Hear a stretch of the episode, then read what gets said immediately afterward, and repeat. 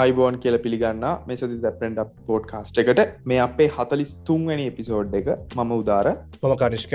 මේ සතිය එපිසෝඩ් එක ගොඩක් වැදගත්. මොකද මේ සති අපේ පොඩ්කාස්ට එක දෙවනි ගෙස්ට් ඇවිල්ල ඉන්නවා. එයා නමින් තිලින විතාරම. ඕගොල්ලෝ මෙයාව ලිින්ඩින්න එක ඇක්ටන ගොඩක් දන්න ඇති කොන්ට්‍රිසර්ව ෆිල්ඩ එක ඉන්න කෙනෙක්න කන්ස්ට්‍රක්ෂන් ෆිල්ඩ ඉන්න කෙනෙක් නම් මෙයා බොහෝට දන්න ඇති ඉතින් තිරෙන අයිබෝන්. අයිබෝන් උදාර කොහොමද දිලන මේ දවසල මේ දවස්සල වැඩකටතු කරගෙන යනවා. ලංකාව තියෙන තත්ත්ෙත් එක්ක අපි පොඩ්ඩක් එකන්නේ කන්ස්ට්‍රක්ෂන් ඉන්ඩස්ට්‍රිය එකෙත් පොඩි පහල බැසීමක් තියෙනවා. ඒත් එක් අපි දෛර සම්පන්නව ඉස්සරහට වැඩේ කරගෙන යනවා. යනානේ හරි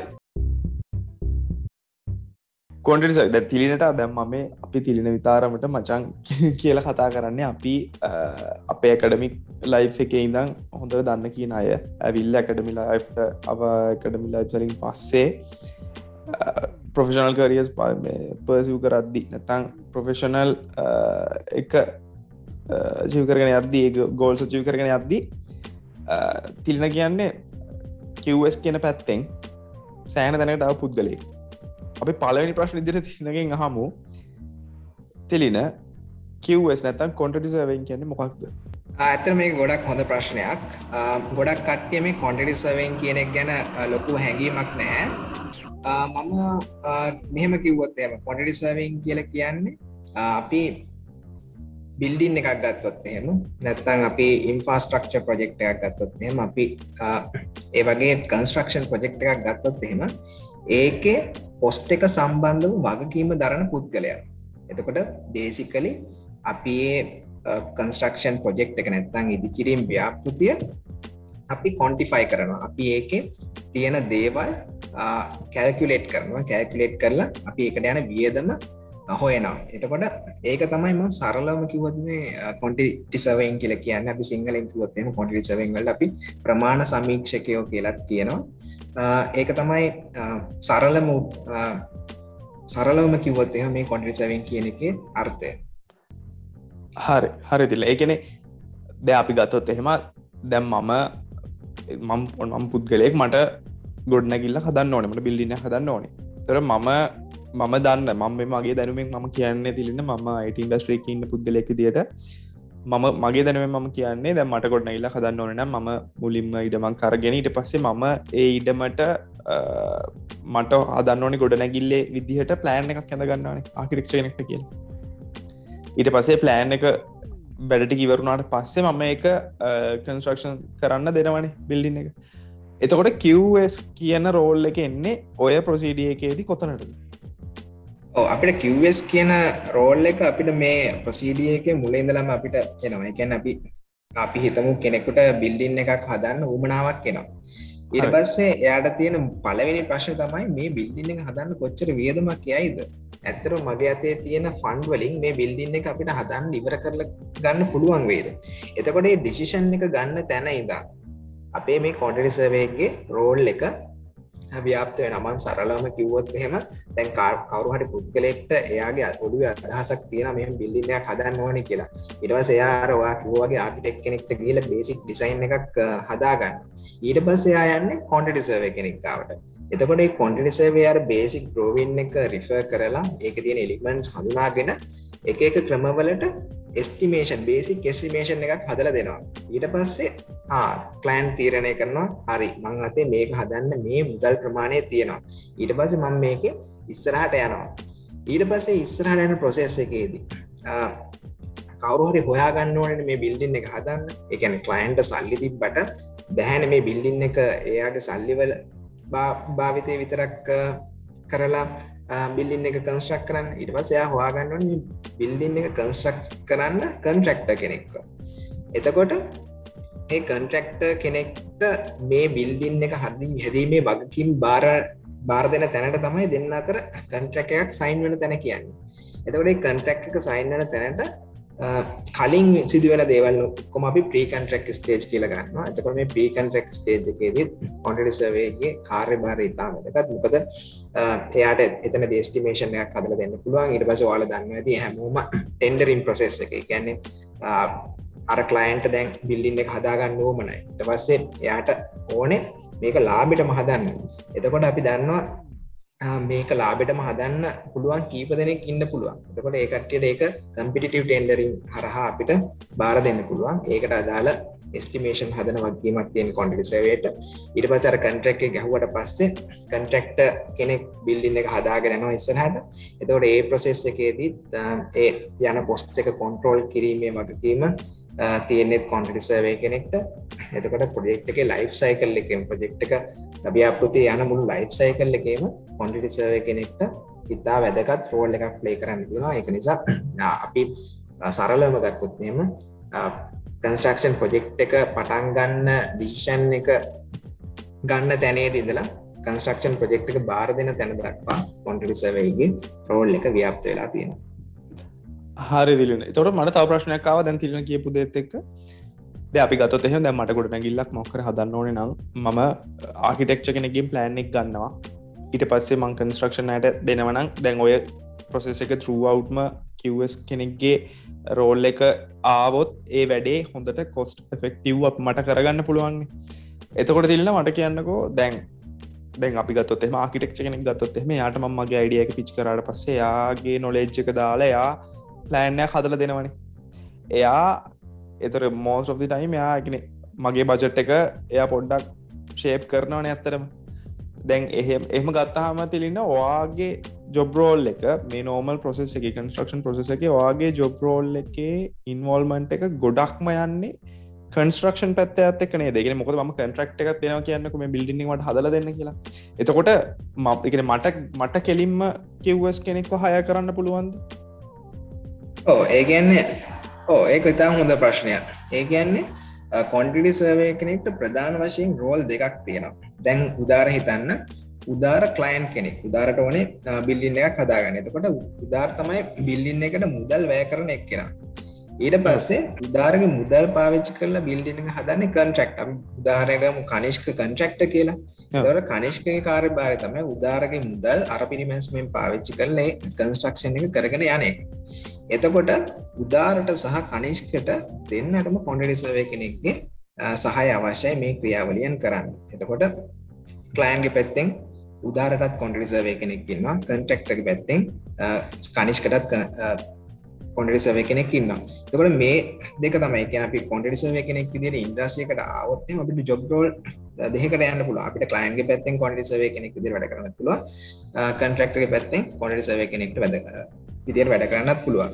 කලයින්ගේ පැත්ති කොන්ඩිසර්වයගේ ප්‍රධාන කාර්ය භාර වෙන්නේ කලයින් සතුව තියෙන මුදල් ආරක්ෂා කරලා දෙන එක. එකන්නේ අර පිරි මැස්මේ කලයින්ගේ තියෙන මුදල් ටික කන්ට්‍රක්ටකින් කන්ට්‍රක්ට වැඩියෙන් වියදං කරන්න එක නතර කරලා ඒ අදාළ එයා කන්ටෙක්ට කලෑන්ගෙන් ලබාගන්න මුදල් නිසි සහතිකයක් මත හරියට මේක මේ හරි දේවල්වලට යොදවාද කියලා බලලා වියදන් කිරීමට සලස්වන එක තමයි මේ කලෑන්ගේ පැත්තේ කොන්ඩිසර්ව කෙනෙක කාර්ය බාරය ඊට පස්සේ කන්ටක්ටක පැත්ත කොන්ඩිසර්ව කෙනෙක කාර්ය බාරය කොහොමද කන්ටක්ටේ ප්‍රොෆිට් මාජින් එක වැඩි කරගන්න? කියන්නේ කලයින් දෙන සල්ලි බල ප්‍රොෆිට් එකක් තියාගෙන කොහොද මේ කන්ස්ට්‍රක්ෂන් කරගෙන යන්නේ. කන්ස්ට්‍රක්ෂන් ප්‍රොසෙස් එක ඇතුලෙදී පොස්ට එක කොන්ට්‍රෝල් කරලා ඒ කියන්නේ අඩු කරලා පුළුවන් තරම් මේ යන කොස්ට එක අඩු කරලා ප්‍රොෆිට් මාජින් එක වැඩි කරගන්න එක තමයි කන්ට්‍රක්ටගේ කොන්ඩි සර්වය කෙනෙක් කාර්යභාරය. දෙකම වැදගත්. කොන්ඩි සර්වස්ලා ඉන්න එක එතකට දෙපැත්තෙන්ම හොඳ. එකන්නේ පොස්සර්න්ට එක. අපි කියනවා මුදලේ තියෙන පටිනාකම හොඳටම වැඩි කරලා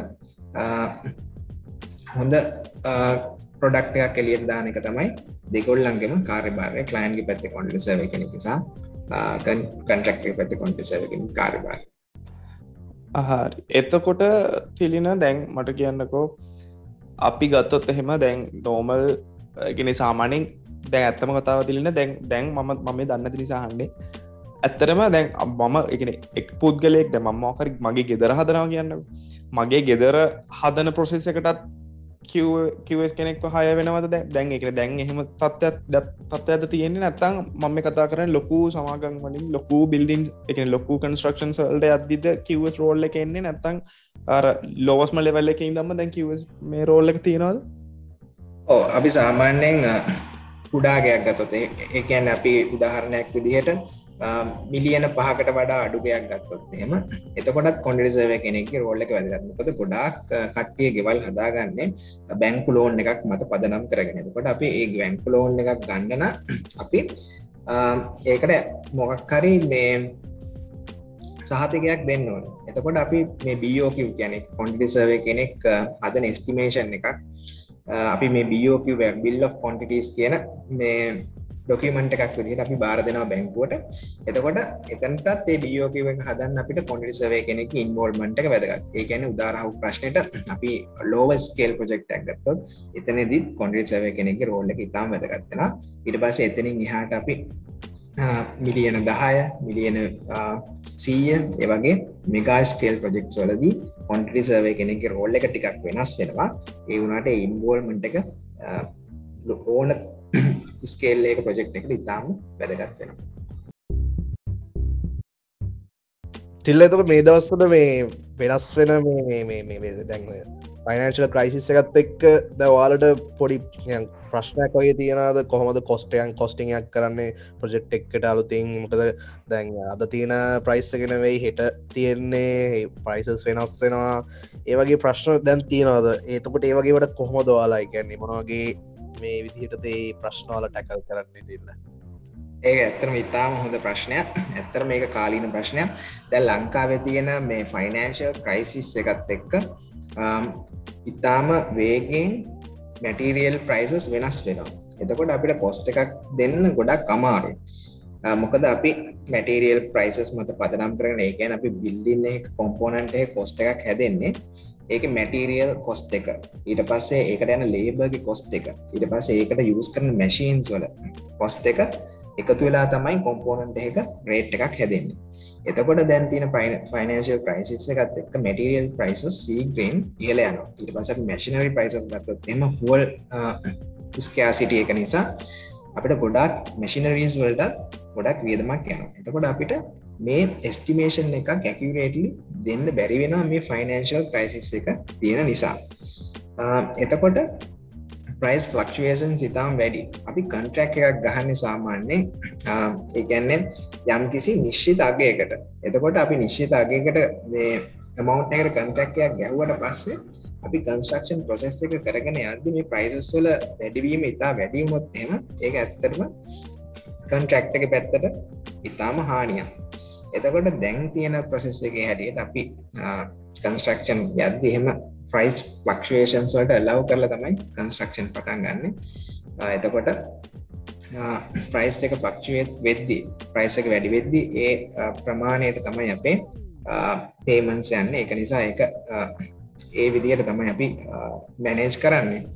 ඒක ඇත්තරම ඉතාම ලොකු ප්‍රශ්නයක්. ඒක නිසා දැන් කන්ස්ට්‍රක්ෂන් ඉන්ඩස්ට්‍රේකේ සීයට අනුවක් විතර ප්‍රජෙක්ස් නැවතිලා තින මේ ෆයිනන්ශල් ක්‍රයිසිස් එක නිසා.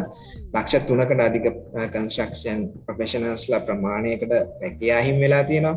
ඉස්සරහට මම දැක්කා නිස් පේප ආටිකල් වල තියෙනවා තව ලක්ෂ දෙකට වඩා වැඩි ප්‍රමාණයකට චොබ් බහිමි වෙන්නට නියමිත බව. එතකොට මේ මේක ඉතාම් විශාල ප්‍රශ්නයක්. ඇතර මේක ගොඩක් හොඳ ප්‍රශ්නයක් කනිශ්කකින් ප්‍රයිස් එක වැඩි වෙන ශීක්‍රතාවය ඉතාම විශාල ලෙස බලපාලතින අපේ කන්ස්ක්ෂන් ඉදස්ට ඔවතිලන තම මට තාව ප්‍රශ්නකාව දැන් දැන් අපි හිතම්කෝ අපි උදාහරණ හිතර ගමකෝ. දැම් මම ද මම ගව මම කෝපරේට් එකක් කෙලෙතම අපි හිතම ඔන්න ම මැරියට හරි මොක්කර ම කියනමට මෙම තවමගේ හොටල හදන්න ඕනි කියලා. මංමගේ කන්ස්ට්‍රක්ෂන් එක දෙනව කියන්නකෝ. ගෙන සාමාන්‍ය ප්‍රසෙස එක තිල්ල වෙන්නේ කන්ස්ට්‍රක්ෂන් වැඩගෙන අර නිකම් ආකිටෙක්ච ප්ලෑන් එක දලා මේක තමයි අපි හදන බිල්ඩින් එක කිව්ව වගේ මගේ ප්‍රජෙක්් එක කිවස් කරන කවා කරනවාන වගේ රෝල්ල එක. තොර මට ඒ රෝල්ල එක එන්නේ එකනෙ වා කර වා කිව්වේ කරාට පස්සෙද? සොල් කිවස් කරාට පස්සෙද මගේ ප්‍රජෙක්්ට කොච්චර යනවද කියලා හරියට මට දැනගන්න පුළුවන් වෙන්නේ? එහෙමද වෙන්න නැත්තම් ම මගේ ගා හරි මගා මෙච්චර බජටක් තින මාග්‍රෙක්්චට කියන මෙච්චර ගානට මට බිල්ලිනය හදන්න ඕන කියලා. තර කන්ස්ට්‍රක්ෂන් අයට කෙනෙක් කොහාගෙන මං එහම කෙනෙක්ට දෙනවා. ඊට පස්සෙද කිවස් වැඩේ වෙන්නේ කොහොමද තිලනේ රෝල් එක එන්න? එතකොට කොහොමද දැ ගෙන මට තේරුණු දිර දිලන කිවස් කෙනෙකි රෝල් එක ඒගොල්ල අර බැකන් ෆෝත් කන්ස්ට්‍රක්ෂ කරන අයත් එක්ක සහ කලයින්් එක් කමිනිකේට් වෙන්න ඕනනේ. ට්‍රන්ස්පරන්සි මට මට තේරුණු දිට එකනෙ දැන් අපි හිතමු මේ වැඩේට මෙච්චර පිෂන් විදිර වැඩේ කරන්න පුළුවන්න අර ඒ දැන් අපි හිතමු මම කන්ට්‍රක්ට එක දෙනවා 100 මිලියන් කන්ට්‍රක්ට එකක් දෙනවනම් ඒ කන්ට්‍රක්ට එක ගත්ත කෙනා කිවස් කරලා ඒක හොඳ පොෆිට් මාජින් එකක් ගත්තොත් එහෙම මම වැඩියෙන් දීලා තියන්න පුළුවන් මම කන්ට්‍රක්ට එක දුන්න මච්චරුනට ඇත්තර ප්‍රජෙක්්කට මෙච්චර ගිල්ල තියන්නේ කියලා කොහොමද ඒ කමිනිකේෂන් එක වෙන්නේ? තොට කොහොමද ට්‍රන්ස්පේරන්සි ගතිය තියෙන්නේ? ඒ ඉතාම හොඳ ප්‍රශ්නයක්. මං ඕකට ගොඩක් සවිස්තරාත්මක උත්තරයක් දෙන්න ඒ කියන්නේ අපි දැන් කන්ස්ට්‍රක්ෂන් ප්‍රජෙක්්ටයක් දැන් උදාර කලයින් කෙනෙක් කියල හිතන්න උදාරට දැන් කලින් සඳහන් කරා වගේ උදාරගේ බිස්නස එක එක්ස්පෑන් කරන්න අලුත් කන්ස්ට්‍රක්ෂන් ප්‍රජෙක්් එකක් පටන් ගන්න ඕමනයි ම මෙතනති කොන්ටිසය කෙනෙක් රෝල්ල කොච්චර වැදගත් කියලවට පැදිලි කරලා දෙන්න. එතකොට හැම බිස්නස්මන් කෙනෙක්ම උදාහරණයක් විදිර හොටෙල් එකක් නිර්මාණය කරන බිස්නස්මන් කෙනෙක්. එයාගේ එයා බිස්නස්ම එයාට ආර්කිටෙක්ච නොලෙජ් එකක් නැහැ. එයාගේ තියෙන බිස්නස් අයිඩිය එක එයා හැමතිස්සම බලන්නේ තමන්ගේ මුදලට වැඩි වටිනාකමක් එන්න කොහොමද කියලා තමන්ගේ ඉන්වස්මට එකට වැඩි වටිනාකමක් කෙන විදිිය තම එයා කල්පන කළ බලන්න. එතකොට හැමතිස්සම එයා කන්ස්ට්‍රක්ෂන් ප්‍රජෙක්් එකක් හද උදාහරනයක් දිර හොටෙල් ප්‍රජෙක්්ක් හදද යා ලෝංගරන්න එක හිතනවා. එතකොට හැමතිස්සෙන් බලන්නේ තමන්ගේ රිටර්න් of ඉන්වස්මන්ට් එක ගැන. තමන් මෙච්චර මුදලක් වේදන් කරලා ඒ මුදල එයට කොච්චර කාලයකින් ලබාගන්න පුළුවන්ද කියන එක. අන්න ඒ තැනදි කොන්ටඩි සර්වේගේ රෝල් එක ඉතාම් වැදගත්. මුලින්ම කොන්ටඩි සර්වය එස්ටිමේෂන් එකක් හදනවා බිල්බින් එක හදන්න. හරි. හැබැයි එතනින් නැවතිලා මදියර රිටන් ඉන්වස්මන්ට් එක හොයන්න නන්නේ පාට තේරෙන ඇති. අපි බිල්ඩින් එකේ කොස්ට එක අපි මොඩල් කරන්න මේ ගන්න ඕනේ.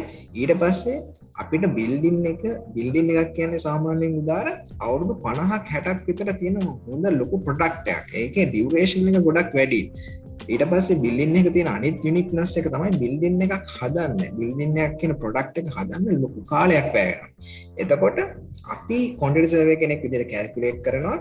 අර ලොකු කාලයක් ඇතුළද මේ බිල්ඩින්න එක හදන්න යන වියදමයි ඊට පස් අර අවුරුදු හැටේදී අපිට පුළුවන් අපිට මේන්ටේනන්සේනවා හරි? බිල්ලින් කොම්පෝනටයක් හැදුවට පස් ඒ අපි මේන්ටෙන් කරන්නවන අවුරුදු ගාන ඊට පස්සේ අපිට සමහරලාට අවුදු හැටක් කරනකට බිල්ලින් කොම්පෝන් ්‍රීපලස් කරන්න. එතකට උදාහරනැකද අපි ඒසිය එකක් දැම්ම කියල හිතමක. එතකොට ඒ ඒසිය අපි කාලයක් ඇති රීපලස් කරන්න. එතකොට අපි කැල්කුලේට් කරන හෝල් ලයි් කොස්ට එකක්. බිල්ලින්න එක ලයි් ස්පෑන් එකටම කොස්ට එකක් අපි කැල්කුලේට් කරන ඒක එකතු කරන අපි කන්ස්ට්‍රක්ෂන් කොස්ට එකට. ඊට පස්ස අපි ඇඩ්වයිස් කරනවා කලයින්ට මෙච්චර ස්පෑන් එකකට වාර මේ තරන් කොස්ට එකක් යනවා. ඉට පස්සේ ඔයා මේකින් මේ බිස්නස් කරලා මේකින් උපයාගන්න මුදල්ල මුදලින් ඒ කොස්ටෙක් කව කරගන්න පුළුවන් ආහෙන කර කව කරගන්න පුළුවන්න ඔයා මේ ඉන්වස්මන්ට් එකට යන්න කියලා අපි කලයින්ට ඇඩ්වයිස් කරනන්න ඒ මට්ටමෙන් පවා අපි මේ කලයින්ලට පොස් කන්සල්ටිං කරනවා. උද අපි කන්ස්ට්‍රක්ෂන් වලට පෙර සහ කන්ස්ට්‍රක්ෂන් යන අතරතුර කොස් සම්බන්ධව කන්සල්ට් කරනට අමතර ඒ වගේ ඩිසිෂන් මේකින් පොයින්් චලදිත් අපි කලයින්ලට උදව් කරන මහිතනවාට ඒකට සවිස්ථාත්මක උත්තරයක් හම්බ වෙන්න ඇතිය ඕ ඕ ඕ ඇත්තරමදිලිල මේ දැන් එතකොට මට තේරුණ දෙතම දැර කනිෂ්කාහපු ප්‍රශ්නත් මං ආයි ඔත්තහෙ මට දැ මට තේරුණ දියට තිල්න්න දැඟ කියන්නේ ආකිටෙක්ච කෙනෙක්ගෙන් පරුවච්ච ප්ලෑන් එකක් කාව හම වාල එක දැ සරලම කතාව මේකන මේ පොඩ්කාශ කන ගොඩක් අය කෙනෙ කිවස් කෙන ෆිල්ඩ එක සමහරු අදහලා අහලා වෙන්නත් පුළුවන්. දව සරලවම ඕනම දැම්පිතම බිල්ඩින්න එකක් වුණත් බිල්ඩිනක් නෙවේ තාපෙකටුනත් කොච්චර ගඩල්කට ප්‍රමාණයක් යනවද කියන එක කැල්කියලට් කරන්නවා මට දැනගන්න ඕන තිලෙන එකන්නේ දැම් මේ දැ අපි හිතමු දැන් ඔන්න තාපයක් නං මීටර් සී අධික තාපයක් නං තිලින අපි හිතමු ගැඩොල්කට යනවා කියලපිට දාහක් දැන් තිල්න දැ මම මම නිකන් දැ අපිතම කිවස් කියන කෙනෙක් නැහැ. ම දන්න කෙනෙ කින්න කියල. තොර ම කන්ස්ට්‍රක්ෂන් කරන මේසන් බාස්ට කතා කල කොච්චර මේකට ගඩොල්ල නදකින් හනකොට මිනිහ කියනවා කියන්නක ගඩුල්කට දස් පන්සියක් කියලා. එතකොට ඇත්තර වැඩට යන්න ගඩොල්කට දාහයි නං මට ගෙඩොල්කට පන්සිය පාඩුවනි ඕක හරියටම ෆෙක්ටව විදිරමට දැනගන්න පුළුවන් විදිහක්නේ තිල්නගේ රෝල්ල එක. ගැන කිවස් කියන රෝල්ල එක. මටද කියන්නකු තිලනේ. ගැන්නේ ද අපි දන්න නිය පර්ෆෙක්් අපිට කියන්න බැහන ගැන ඒ ප්‍රොසෙස එක දිර අපි කැල්ගුලේට් කරපු ඒවා ඩමේජන්න පුළන් ඒදවල් හරි ඒ හරිර ප්‍රක්ටිකල් කම්පොනට තියෙනවා. මට කියන්නක තිරන එකන අපි ගත්තොත් දැන්ඔන්න ආකිටෙක්ෂණකින් පාස් පාස් උන ප්ලෑන් එක ඕ කොහොමද? එකැනෙ මේක හදල නෑනේ මචයිගෙන වාට තේරන එකෙන මෙම හදලනෑ මේක හරි මෙච්චර උස මෙච්චර මෙහම කියලා මේ එක ගඩල්කටයක් මෙච්චරන මෙච්චර ගඩල්කට යන මේ බිත්තියට. එහෙම කියලා කොහොම දාලා කැල්කිවලට් කරන්න? එක කොහොමද ටෙක්නිකල් ප්‍රසෙස එක වෙන්න? එක වලට ටූල්ස් භාවිච්චි කරනවද? මොඩලින් මොන හරි කරනවාද? ඒ ඇත්තරම හොඳ ප්‍රශ්නයක්. අපි දැන් මේ පොඩ්කාස්ට එක ඉතාම හොඳ තැනකට එනවා. ඒක ඉතාම හොඳ ප්‍රශ්නයක්. දැන් අපි ඒකන ටඩිෂනල් මෙතඩ් එකේදී ඉස්සර අපි මේ දේවල් කරේ මැනුවල් ඩ්‍රෝවින් එකක් අරගෙන. ඊට පස්සේ ඩ්‍රෝවින් එක දිග පලල උස මැනලා ඕක මැනුවල් අපි කරන්න. අපි ස්කේල් එකක් පාවිච්චි කරලා අතින් ඕකේ දිග පල්ල උස මැනල ඊට පසේ ස්කේල් එක ගනි කරලා ආ මේක තමයි ඇත්තරම මේ බිල්ලින් එක මේ කරහම එන කොන්ටිටිය එක කියලා අපි ඒක මැනුවල් මෙතඩ් එකෙන් තමයි කැල්කුලේට් කරේ. හැබැයි දැන් තාක්ෂණය දියුණු වෙලා තියෙනවා. දැන් තාක්ෂණය දියුණු වෙලා අපි ඔය 2D එකන් අපි දීමාන තලයෙන් අපි තේරුම් ගන්න දේ ඇත්තරම දැන් තාක්ෂණයත් එක්ක ත්‍රිමාණම අපිට තේරුම් ගන්න අවස්ථාව හම්බ වෙලා තියෙනවා. දැන් ඇත්තරම කොන්ටිෆිකේෂන් ප්‍රොසෙස් එක දැන් ට්‍රඩිෂනල් මෙතඩ් එක මං ඒ ගැනම කතා කර. ටඩිෂනල් මෙතඩ් එකේද අපි 2D ට්‍රෝවින්යක් කරගෙන ඒ ට්‍රෝවින් එක දිග පල උස මැනලා තමයි අපි ඒගැන්නේ අපි ත්‍රිමාණත්ව අපි ඔළුවෙන් ඉමෑජින් කරගන්න. හරි අපි 2D ඩ්‍රෝවින්න කර ත්‍රිමානෝ මේක මේ වගේ තමයි එන්න කියලා අපි ඒක ඉමෑජින් කරන අපි ඉමෑජිනේෂන් හැබැයි දැන් තියෙන තාක්ෂණයත් එක්ක අපිට පුළුවන් ත්‍රිමාණව මේ බිල්ඩින් එක ගොඩනගා ගන්න. එතකොට ඒ ත්‍රිමාණ ගොඩනගා ගන්න බිල්ඩින් එක අපිට කොන්ටිටස් ගන්න පුළුවන්. මේකට අපි කියනවා බිල්ඩිං ඉන්ෆර්මේෂන් මොඩලින් කියලා. එතකොට මේ බිල්ඩිං ඉන්ෆර්මේෂන් මොඩලින් වලින් තමයි අපි මේක ගන්න. සරලව මේ බිල්ඩිං ඉන්ෆර්මේෂන් මොඩලින් කියන්නේ බිල්ඩින් එක තියෙන මොඩල් එක පාවිච්චි කරල එකෙන් ත්‍රිමාණ මොඩල් එක පාවිච්චි කරලා ඒකෙන් තොරතුරු අරගෙන අපේ කාර්යන් පහසු කරගන්න ආකාරයක්. මේක තමයි කන්ස්ට්‍රක්ෂණ ඉන්ඩස්ට්‍රේ එකේ ඊළඟ ටිම් එකන්නේ ෆියච එක මේ බිල්ඩිං ඉන්ෆර්මේෂන් මොඩලින් එක බද්ධ වෙනවා. මේක ගොඩක් ඉන්ට්‍රස්ටිං ඒරිය එකක්. මං හිතනවා මේ ත්‍රිමාණව අපි ගන්න මොඩල් එකෙන් ඉන්ෆර්මේෂන් තුළින් අපි ගන්න කොන්ටිටස් ඉතාම ඇකිවරේට් වෙනවා. එක නිසා ඇකිවරේට් කොන්ටිටස් ගන්න නිසා කන්ස්ට්‍රක්ෂන් වල කොස්සන්ටිය එකත් අපිට ගන්න පුළ එතකොට අර උදාර කලින් සඳහන් කළ පරිදි දැන් අපිට බාස් කෙනෙක්ට ඩෝවින්නයක් වන්නට පස්සේ බාස් කියන්න පුළුවන්. අමිතෙන්ට එදදාස් පන්සියක් යනවා ගඩ හැබැයි ඒක ඇත්තරම දාහවෙන්න පුළුවන්. හැබැයි අපි ත්‍රිමාණ ඩිසයින් එකක් දීලා ඒකේ අපි ත්‍රිමාණව පෙන්නුවොත්තෙම මෙන්න මේ ගල්ටික තමයි යන්න කියලා එතකොට මේ කාටවත් අපට හොරබොරු කරන්න බෑ. එකොට දැන් කන්ස්ට්‍රක්ෂන් ඉන්ඩස්ට්‍රේක ඇවිල්ල තියෙන තැන ඉතාම හොඳයි. එතකොට ඒකෙන් ඔය හොරබොරු කියන දේවල් පොඩ්ඩක් අඩුවෙන පොඩක්න ගොඩක් මඩුවෙන ඕ හරි දිල එතකොට ද මට තේරුණු දත්තමයි තිලන ගැන 2D මොඩලින් කියන 2D මොඩලින් කියන එක ගැන අපි ඇත්තම කතාව පෙන්නන් පේප අරගෙන මම දැකලත් තියෙන කෙන තිලින මම කිව් අපේ යකඩමික් කාල අපේ නිසිරි කාලේ අපි ගොඩක් එකට ඉඳපු අය නිසා අපි දැකල තියෙන තිලිනලා අර ඩ්‍රෝයින් සරගෙන අන්දිනවා දේවල් කරනවා. හරි. මංහන්න තිලින තකොට දැන් ද මොඩලින් කර නිසා දැන් ටෙක්නෝජික මාර්දයට ඔයගොල්ලොගේ ෆිල්ඩ එක තියෙන නිසා ඔයගොල්ලොට ඇත්තට මාරව කලින් තිලින කිව්වගේ පර හිතේ මවාගේ ගත්ත දේ ඇත්තරම ඒක තව කෙනෙක්ට පෙන්න්න පුළුවන් කියන්නේ 3D මොඩලිං එකක් කරලා. එතකොට තිරෙන දැ මට කියන්නකෝ දැන් ඔතන කැල්කුලේට් වෙද්දී ඔත්තන ඇත්තරම එකැනේ අරර අපි කියන්නේ මෙහෙම නිගම් මේ බිල්ලි එක උස මෙච්චරයි පල මෙච්චරයි කියල දුන්නහම ආටිවිශල් ඉන්ටලිජන්ස් කෙනෙක් ඇවිල්ල මේක මොඩල් කරන්න ඇන තිල්ල ගෙන මැනුවල්න කරන්න. එකනෙ කොහොමද මේක දිග මෙච්චරයි පලල මෙච්චරයි. වගේ අපි අපි ගම්පෝනන් දුන්නට පස්සේ අපි ඉදන ඉන්පුට් එකට අනුවන මේ මොඩලිංක් වෙන්නේ. එතොට මට කියන්න කොතෙලන්න දැන් ඕනම දෙකන ප්ලෑන් එක උනත් මොන දෙකුණත් තිලින තියෙන පුළුවන් අර 100% කිවරට නැහැන. එකනෙ මෑන්මෙන්් එරස් තියන පුළුවන්නේ කෙනෙ මොකද අපි අපි දෙන ඉන්පුට් එකටන අතන අවට්පුට් එක හැදන්න ටූල්සල ඒ වගේ දෙයක් වුණොත් දැන් මට කියනක තිලන දැන්වා කිව්වා හරි මෙහමයි දැම් මොඩලිං එකක් කරනවා බිල්ලිනෑ මොඩල් කර. ඒ මොඩලිං ඒ මො කරපු මොඩල් එකේ දැ තිලින කරන කැල්කුලේෂන් සල කොහරි වැරැද්දක් තියෙනවනම් ඔයාගේ ජොබ්රෝල් එකේදී මොනහරි දෙයක් වුණොත් වැරැද්දක් වුණොත් පිතමු එවෙන එමන එකන මොනහරි දෙයක් වුණොත් ඒක එක දෙපාරක් තුම් පාරක් වරිෆයි වෙනවද නැත්තං එහෙම දෙයක් කාටවත්ම කලික්පෙන් නැතුව වැඩේ වෙලා එහෙම වෙන මොනහරි අපිතම කොස්ට එක සෑහන වැඩියෙන් ගිහිල තියෙන එහෙම තත්වයක් කවත්මකොද ඔය ඉතාම හොඳ ප්‍රශ්න වෙන පුළුවන්ද? ඔය ඉතාම හොඳ ප්‍රශ්නයක්. මං ඒක කොටස් දෙකින් උත්තර දෙන්නම් උදාර ඒගැන මේ ඇත්තරම කොන්ඩරි සර්වේස්ලා කියන්නේ ගොඩක් පොස්ට එකත් එක්ක වැඩ කරන කට්ටිය. එතකොට මොක්කරි වැරැද්දක් වුණොත් එහෙම ඒක මේ ඉතාම ලොකු මැග්නටිව්ටයකින් මේ ප්‍රජෙක්් එකට බලපන එකන අපි උදාහරණයක් දර හිතමු.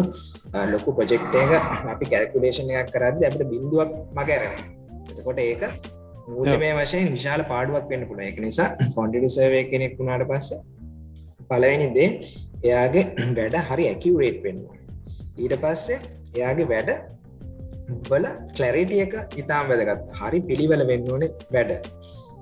ඊට පස් එයා මයින් ෆුල් වැඩ කරන්න ඕනේ. කැන යා හරි කල්පනාවෙන් වැඩ කරන්න ඔය දේවල් කොන්ටිසවේ කෙනෙක් රෝල්ල එකක් ඇතුළේ වැදගත්. එතකොට උදාරහපු දෙවනි දරාව ප්‍රශ්නයමක් දෙවනි ආකාරකින් උත්තර දෙන්න අපි කොහොමද මේ වැරදි මගාරවාගන්න දැන් ඇත්තටම ටඩිෂනල් මෙතඩ් එකේදී අපි 2D ඩ්‍රෝවින් එකක් පාවිච්චි කරලා අපි කොන්ටිටේ සාරගෙන මනුවල් අපි කොන්ටිටස් ගන්න. පස ඒ අපි වෙන තැනක සටහන් කරන්න. එතකොට ඔය ප්‍රොසෙස් එකේදී වැරදි වීමේ සම්භාවිතාවේ ඉතම් වැඩි. ඒත් දැන් අපි තාක්ෂණයත් එක් ඉස්සට ඇවිල්ල මේ බිල්ඩිං ඉන්ෆර්මේෂන් මොඩලින් කියන දේවල් සම්බන්ධ අපි උදාර ආටිෆිශල් ඉන්ටලිජන් uh, ගැනත් කතා කර. අපි දැන් තියන තාක්ෂණයන් උදාහරණයක් විදිහට මම මගේ පර්සනල් එක්ස්පීරියන්ස් එක ගත්තොත් මම දැන් uh, 5D beam quantization කෙනෙක් ඉන්න වැඩ කරන්නේ. මම අර ට්‍රැඩිෂනල් ක්‍රමයෙන් ඈත් වෙලා දැන් බිල්ඩින් ඉන්ෆර්මේෂන් මොඩලින් පැත්තට ඇවිල්ලා තියෙන්නේ. එතකොට අපිට පුළුවන් මේ බිල්ඩින් එකක් uh, මොඩල් කරලා ඊට පස්සේ මොඩල් එක තවත් සොෆ්ටෑ එකක්කට ඉම්පෝර්ට් කරලා ඒ සොෆ්ටෑ එක තර මෙෂමන් රූල්ස් වලට අනුව එකන අපිට තියෙන මෙෂමන් රූල්ස් කියලා රූල් බුකයක් තියෙන මෙෂමන් රූල්ස් වලට අනුව ඔටෝමැටික් කලින් කොන්ඩිෆිකේෂන් කරන්න. එතකොට උදාර අපි අර ඩ්‍රෝවින් එක වෙන තැනක සටහන් කරලා කරද්‍ය අපිට වෙන වැරැද්ද අපෙන් අපෙන් ඇත්තරම නැතිවෙලාම යනවා. ඒගැන අපි අපි 3D මොඩල් කරන මොඩල් එක අපි ඉම්පෝර්ට් කරන වෙන සොෆ්ටෑ එකට සොෆ්ටෑකින් අපිට ඔටෝමැටිකලි කොන්ටිටේ සරගෙන දෙනවා. එතකොට අපි මැනුවලි මුකුත් කරන්න ඕන්න හැ එතකොට ඒ අර එරයක එතනින් නැති වෙලා යනවා. එතකොට අපි ඩැකියරටලි කොන්ටිටස් ගන්න පුලන් කොන්ටිස් ඇකිරටලි ගත්තර පස්ස අපිට ඒවට ප්‍රයිසස් දාගෙන කියට පස් අපිට ඇකිවලේටලි ගන්න පුළුවන් එස්ටිමේෂන් එක එතකොට අපිට තියෙන වැර අපිට තියෙන මිස්ටේක්ස් මිස්ටේක්ස් වලින් අපිට ඔය මේ බලපෑම වෙන්න. ඒක ගොඩාක් තුරට අඩු වෙනවා. හැබැයි උදාර ප්‍රශ්නදී හත් සඳහන් කරපු පලවෙනි දේ කියන මොඩලිං වලද මිස්ටේක්යක් නොත් අන්න. එතනදින අපිට කරන්න දෙයක් නැහැ. අපි බිල්ලින් එක මොඩල් කරද්දි මොක්කර මිස්ටේක්යක්න තේ මිස්ටේක එක එහෙමම අපි ස්ටිමේෂන් එකට යනවා. හැබැයි අපි ඒ මොඩල් එක පාවිච්චි කරලා වෙන තැනක සටහන් කරලා ගන්නට වඩා ඇකිරසි එකක්ෙන අපි ඔටෝමටිකලි සොෆ්ට එකක්තුරු ඒක කොන්ටිෆයි කරු ඒක තමයි මගේ උත්තරය. මම ඉස්සරහට බලාපොරොත්වෙන පැහැදිලි කරන්න මොකක්ද මේ බිල්ඩි ඉන්ෆර්මේෂන් මොඩලිං වලින් කොන්ටිෆිකේෂන් කරන පොසෙස් එක. ඒවගේ දෙවල්ගෙන ම නිසා කතාගන්න බලාපොරොත්තුනා මේ මංහිතන උදාරගේ ප්‍රශ්නයට බේසික් තරයක් කමුවෙන් නැති කියලා. ඕ තිල් නැතර හම්බුණදිලට මේ ඕ අනිදයක් මේ පොඩ්කාස්ට කනයට අපි මේ පොඩ්කාස්ටගේ ඇත ලින්කේ දාන්නන් තිලිනගේ ලින්ටින් කවන්ට එක සහයාගේ වැඩටි කොක්කොම ඔය ගොල්ලෝ කොන්ටඩිසවෙන් ෆිල් එක හරනත කන්ස්ට්‍රක්ෂන් ෆිල්ඩ ඉන්න කෙනෙක් නම් මේ ෆිල් කොන්ටඩිසවෙන් කියන ප්‍රොෆෙෂන් එකට ඉන්ට්‍රස්ටඩ් නං ඕගොල්ලොන්ට ඒවාගෙන් තිලින කටක් කරගන්න. ඕ තිලින ඔය පෝස්ට් කරන පබ්ලිකේෂන්ස් කියවලා ඒ නොලේජෙක් ගන්න පුළුවන්. තිලින තා ප්‍රශ්නය මට ආවා. දැම් මට කියන්නක තිලෙන දැන් ඔන්න මම කියනා මට බිල්ඩින එක හදලෝන කියලා කිව්වට පස්සේ කන්ස්ට්‍රක්ෂන් දැ මට කියන්නක දැන්වා කියනවා කියන්නකෝ ගඩොල් මෙච්චරෝනි ඒ කියද්දි දැන් වාලා කොන්ටටි එක ගන්න කොට දැන් අපි දන්න තිලින දැන් ගඩොල් ගත්තොත් එහෙම ගන්න පුළුවන්න්නේ තැන් තැන් වලින් එක කොල්ටිස් තියෙනවා එක ප්‍රයිසස් තියෙනවානේ. දැන් ඔයාල කෝපගෙන ගන්න මොන මැටිරියල්ස ගන්න? මැටිරියල් එකට මෙච්චරයි.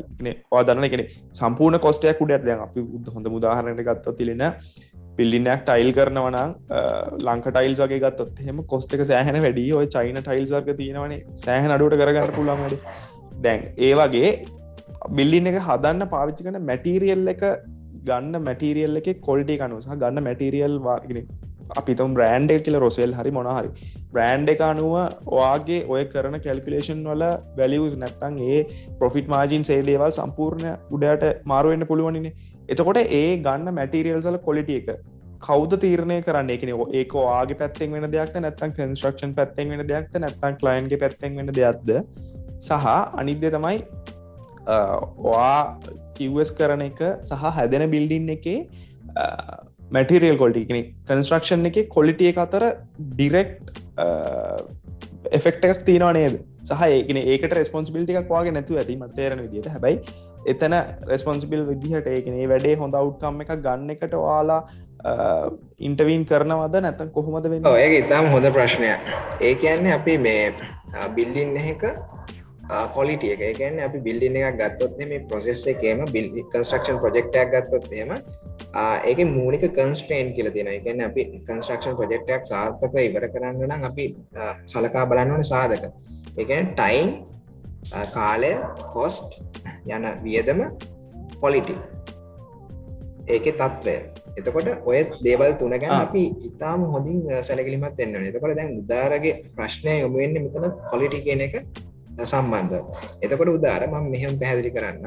අපි කන්ස්ට්‍රක්ෂන් ප්‍රජෙක්් එකක් පටන්ගන්න කලින් මූලික ඩිසයින් එක හැදුවට පස්සේ අපි බලනවා අපේ තියෙන මූල්‍ය ප්‍රතිපාදන මොනවද මේ කන්ස්ට්‍රක්ෂන් හදන්න කියලා. ඊට පස්සේ අපි බලනවා අපේ තියෙන ෆංශනල් රික්වමන්ස් අපි මේ බිල්ඩින් එක ෆංශන් කරල අපි ලබාගන්න බලාපොරොත්තුන දේවල් මොනවද කියලා. ඊට පස්සේ ඒ ඔක්කොම සල කළ බලලා අපි මේ බැලි විංජරෙන් ප්‍රපෝසල් කියලා දෙනවා. එතකොට බැලි ඉංජිනීන් ප්‍රපෝසල් එකේද අපි බලනවා අපි උදාහරණයක් දිට ගමුකෝ AC වෙන්ටිලේෂන් ප්‍රසෙස් එක. අපි බලන්න බිල්ඩින් එක වෙන්ටිලේෂන් කොහොම දෙන්න ඕනේ? ටස් අපි ඇන්ලයිස් කරන හරි අපිට මේ වෙන්ටිලේෂන් ගණ්ඩ අපිට එයා කන්ඩිෂන් ඕනමද? අපට ජනලයක් දාලා මේක මේ පර්පස්සේ කරගන්න පුළුවන්ද? ඉට පස්සේ අපි ගත්තොත් එහෙම වහලයක් ගත්තොත් මේ වහලේ අපි ආකිටෙක්චරල් වීම අපට බිස්නස එකක් විදිහට අපිට කොච්චර උමනාවේද ගැන අපි උදාහරණයක් විදිහට ගත්තොත් අපි හොටෙල් එකක් ගහුවොත් එහෙම අපි ඒක හොඳ ආකර්ෂණයක් වෙන්න වහලේ ගහන්න ඕන. හැබැයි අපිට ෆැක්ටරි එකට ඒ වගේ වහලයක් උමනා වෙන්න නැති වෙන්න පුළුවන්. එතකොට අපි මුළු කන්ස්ට්‍රක්ෂන් ටීම් එකම ඔතනදී ආකිටෙක්චර්, ක්වොන්ටිටිස් ආකිටෙක් කොන්ටිටි සර්වය ඊට පස්සේ ඉංජිනි ස්ට්‍රක්ෂල් ඉංජිනියර්ල මප ඉංජිනියර්ස්ල ඔය ඔක්කෝම එකතු වෙලා බ්‍රේන් ස්ටෝමින් සචන් එකක් තියලා බලනවා මොනවද අපි මේ බිල්ඩින් එක කරන්නවට වෙනස්කම් මේක වැලිව් එක වැඩි කරලා එකන අපි ෆංචන රික්වමන්ස් වලට තියෙන වැලිව එක වැඩි කරන්න අපි මොනවද කරන්න ඕනේ? අපිට කොස්ට එක අඩු කරගන්න පුළුවන් තැම් මොනවද? අපි දැන් උදාහරණයක් ඉදියට මේ ඉස්කෝලයක් වගේ ගත්තොත් එහෙම අපිට ඒක හොටෙල්ල එකක් නෙමේ අපිට එතකොට රොසෙල් වගේ ප්‍රන්ස්වල්ට බාත් මේ බාතරූම් එක තියෙන ඉක්විපන්ස් මේ පවාච්චි කරන්න උමනාවෙන් ඇතකොට අපිට උදාර කලින් සඳහන් කරා වරගේ චයිනිස් ක්‍රමයකට යන්න පුළුවන්. එතකොට අපි ඔය හැම දෙයක්ම කන්සිඩ කරලා තම අපි මැටිරියල් සිලෙට් කරගන්න. එතකොට අපි සාමාන්‍ය පොස්ට එකත් උතෙන්ට ගන්න එතට කොන්ටිටි සර්වේ කෙනෙක්ගෙත් යම්තාක් දුරකට කාර්යභාරයක් තියෙනවා. මේ කොස්ට එක ප්‍රශ්නයක් නැද මොනවද කොස්ට එක වැඩි අයිටම්ස් මොනවද කොස්ට එක අඩු අයිටම්ස් ඒවා තෝරල බේරල දෙන්න පුළුවන් ආකිටෙක්ට ඒයින්පුට් එක කොන්ට්‍රසගෙන් අපිට දෙන්න පුළුවන්. ඒක තමයි අපි ඔය බැලි විංජරෙන් කියන ප්‍රසෙස්ස කියද වෙන්න. එතන්දි ඇතරම කොන්ඩිසවේකනට ඉන්පුට්ටක් දෙන්න පුළුවන් ඇත මේ ප්‍රඩක්ටල පලිටිය එක සම්බන්ධ හරි. තිල ඔයා මේ මෙන්ෂන් කරා මේ 5ඩබීම් හරි මොක්කරි ටෙක්නෝජික ගැන. ඕ ෆයිඩබීම් ටෙක්නෝජික ගැන දැන් මම පෞද්ගලයව ගත්තොත් එහෙම මං කොන්ටටි සර්වෙන් ආරම්භ කරලා මත් උදාරලා කනිෂ් කලත් එක කොන්ටටි සර්වෙන් කරක එකම කැම්පස් එකේ කොන්ටටි සර්වෙන් පටන් ගන ඊට පස්සේ මං කැරියකෙන් ඉස්සරහට එද්දි මාත් ට්‍රඩිෂනල් කොන්ටටි සර්ව කෙනෙක් විදිහට තමයි පටන් ගත්තමයි කැරිය එක. ඊට පස්සේ මගේ කැරිය එක යම්කිසි වෙනස්කමකට ලක්කන මේ පයිඩ බිම් කොන්ටටි සර්වෙන් එක්ක. එතකොට අපි අහලා තිබ්බේ කොන්ටටි සර්වෙන් ඒ ගැන අපි යම්තාක් දුරකට දැනුමක් තියෙනවා. ඒත් ගොඩක් කටනෑ මොකද මේ 5D බිම් කොන්ටිසවෙන් කියලකෙන 5D බිම් වලට එන්න කලින් මම බිල්ඩිං ඉන්ෆර්මේෂන් මොඩලිං වල තියෙන දේවල් හයක් ගැන කතා කරන්න. එතකොට අපි මුලින්ම බිල්ඩිං ඉන්ෆර්මේෂන් මොඩලිං ගැන කතා කරොත්හෙම අපි කතා කරන්නේ 2D බිම් ගැන. එතකොට මේ 2D බිම් කියන්නේ මොකක්ද? 2D බිම් කියලා කියන්නේ මේ ද්විමාන තලයක තියෙන තලයක අපි බිල්ඩින් එකක් නිරූපණය කළ. එකෙන උදාහරණයකද වල හැමෝම දන්න ෆොටෝකැඩ් ඩ්‍රෝවින් එක නැත්තං අපි පඩිය පතින් අදින ඩ්‍රෝවින්න අන්න ඒ ඩ්‍රෝවින් එකක් පාවිච්චි කල් අපි ඉන්ෆර්මේෂන් අරගෙන ඒකෙන් අපි දේවල් කරගන්න එක තමයි 2D බිම් කියලා කියන්නේ. ඉරස 3D බිම් ගැනකත් 3D බිම් කියල කියන්නේ බිල්ලින්න එක ත්‍රිමාණ අවකාශයක් නිරූපණය කරන බිල්ලින්න කරගෙන එතකොට 3D බිල්ලිං වාල හැමෝම දැකල ඇති ස්කේචප් වගේ ටෙක්නෝජි සස් කල අපට 3D මොඩල් හදන්න පුළුවන් බිල්ලි ටව එකත් දකින ඇති. තොට ඒවගේ 3D මොඩල්ලකින් හදන බිල්ඩින්න එකින් අපි තොරතුරු අරගෙන තීරණ ගන්න කන්සෙප්ටක්ම 3D බිම් කියල කියන්නේ. එතකොට ඊළඟට තියෙන 4D බිම් 4D බිම් කියල කියන්නේ මේ 3D මොඩල් එකට ටයිම් කියන ෆැක්ට එක එකතු කරලා අපි ඉන්ෆර්මේෂන් මනේජ් කරන සිස්ටම් එක තමයි මේ 4D බිම් කියල කියන උදාහරණයක් කන්ස්ට්‍රක්ෂන් ප්‍රජෙක්්ටයක් ගත්තු කන්ස්ට්‍රක්ෂන් ප්‍රජෙක්් එක ප්ලෑන් එකක් තියෙන එකන ටයිම් ඩිවේෂන් එක අනුව කන්ස්ට්‍රක්ෂන් එක සීකන්ස එක බෙදල තියෙනවා.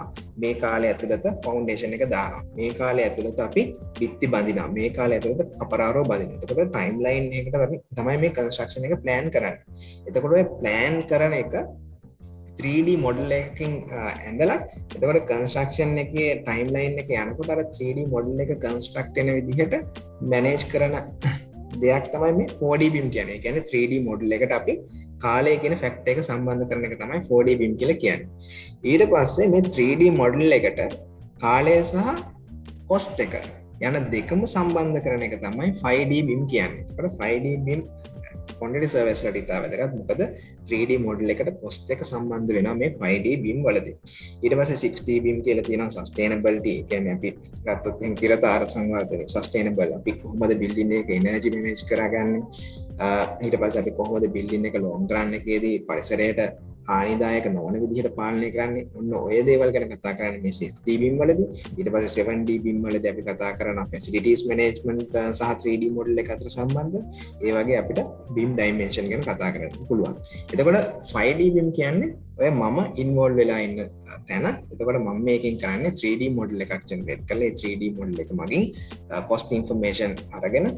එතකොට කොස් ඉන්ෆර්මේෂන් වලින් අපි බිල්ඩින්න එක එස්ටිමේෂන් කරනවා.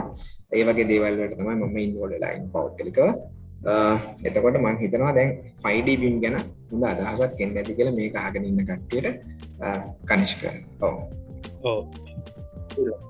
මේ කනිෂ මට පොඩිද දෙන්න. මයිකන අර කංශ කලින් හෝනේ තිලින මේ මේ කාල මේ ෆයිනන්ශල් ක්‍රයිසිස එකත් එක් හරි අමාරුවන ඇත්තරම ෆයිනන්ශල් ක්‍රයිසිස එක කියන එක තිලින ඩිරෙක්ම ඉම්පෙක්ට එක තියෙනවනේ ඔයාගේ. ඔය දැන් එක්ස්පලේන් කරපු 4D බිම එක දල 5D බිම් එකට ඇදදි තනිකරම කොස්ට එක කියන එක.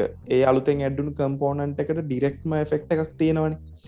එතකොට තිල්න්න කොහොමද මේ දැන්? පීතමකු දැම් මට අද ඔයා බිල්ඩින් එකට දෙන 5D බිම් එක. ඔයා ඒක ඕවහෙට් කරනවද? යම් කිසි කාලෙකට හෙමොකල ඉන්දස්්‍රී ස්ටන්ඩ් එකක් තියනවද මෙච්චර කාලකට ඕහෙඩ් කරන්න ඕන කියලා. එහෙම ඕහෙඩ් එකක් කෙරෙනව නං වාලා ඕහෙඩ් එක කොහොමද ප්‍රිඩික් කරන්නේ? ඒ ප්‍රසෙක් කොහොමද අපි ඒගැන්නේ මේ උදාර කොස්ට එක ෆෝකාස් කරන අපි සම් එකනේ උදාහරණයක් විදිර අපි කන්ස්ක්ෂන් යන අතර තුර දුන්නත් කෑශ් ෆලෝ ෆෝකාස් කියලා හදලා අපි කොස්ට එක ප්‍රඩිට් කරන මේ වෙදදි මේ වගේ මුදලක් අපි මේකට ඇලකේට් කරන්න ඕනේ කියලා. එතකොට මේ ඒකට අපි අර යම් කිසි කාල පරාසයක් දීලා කියන් ඕහෙඩ් එකක් විදිහට ඒක අපි එහෙමම නිශ්චිත කාල පරාසයක් නැහැ හැබැයි අපි අදහසක් තියෙනවා මේ බිල්ලින් එක කොස්ත එක මේ මෙච්චර වෙද්දි මෙහෙම වෙනස් වේ කළ එකට වෙනම ප්‍රයිස් ෆලක්ේෂන් ෆෝමියලාස් පවා තියෙනවා.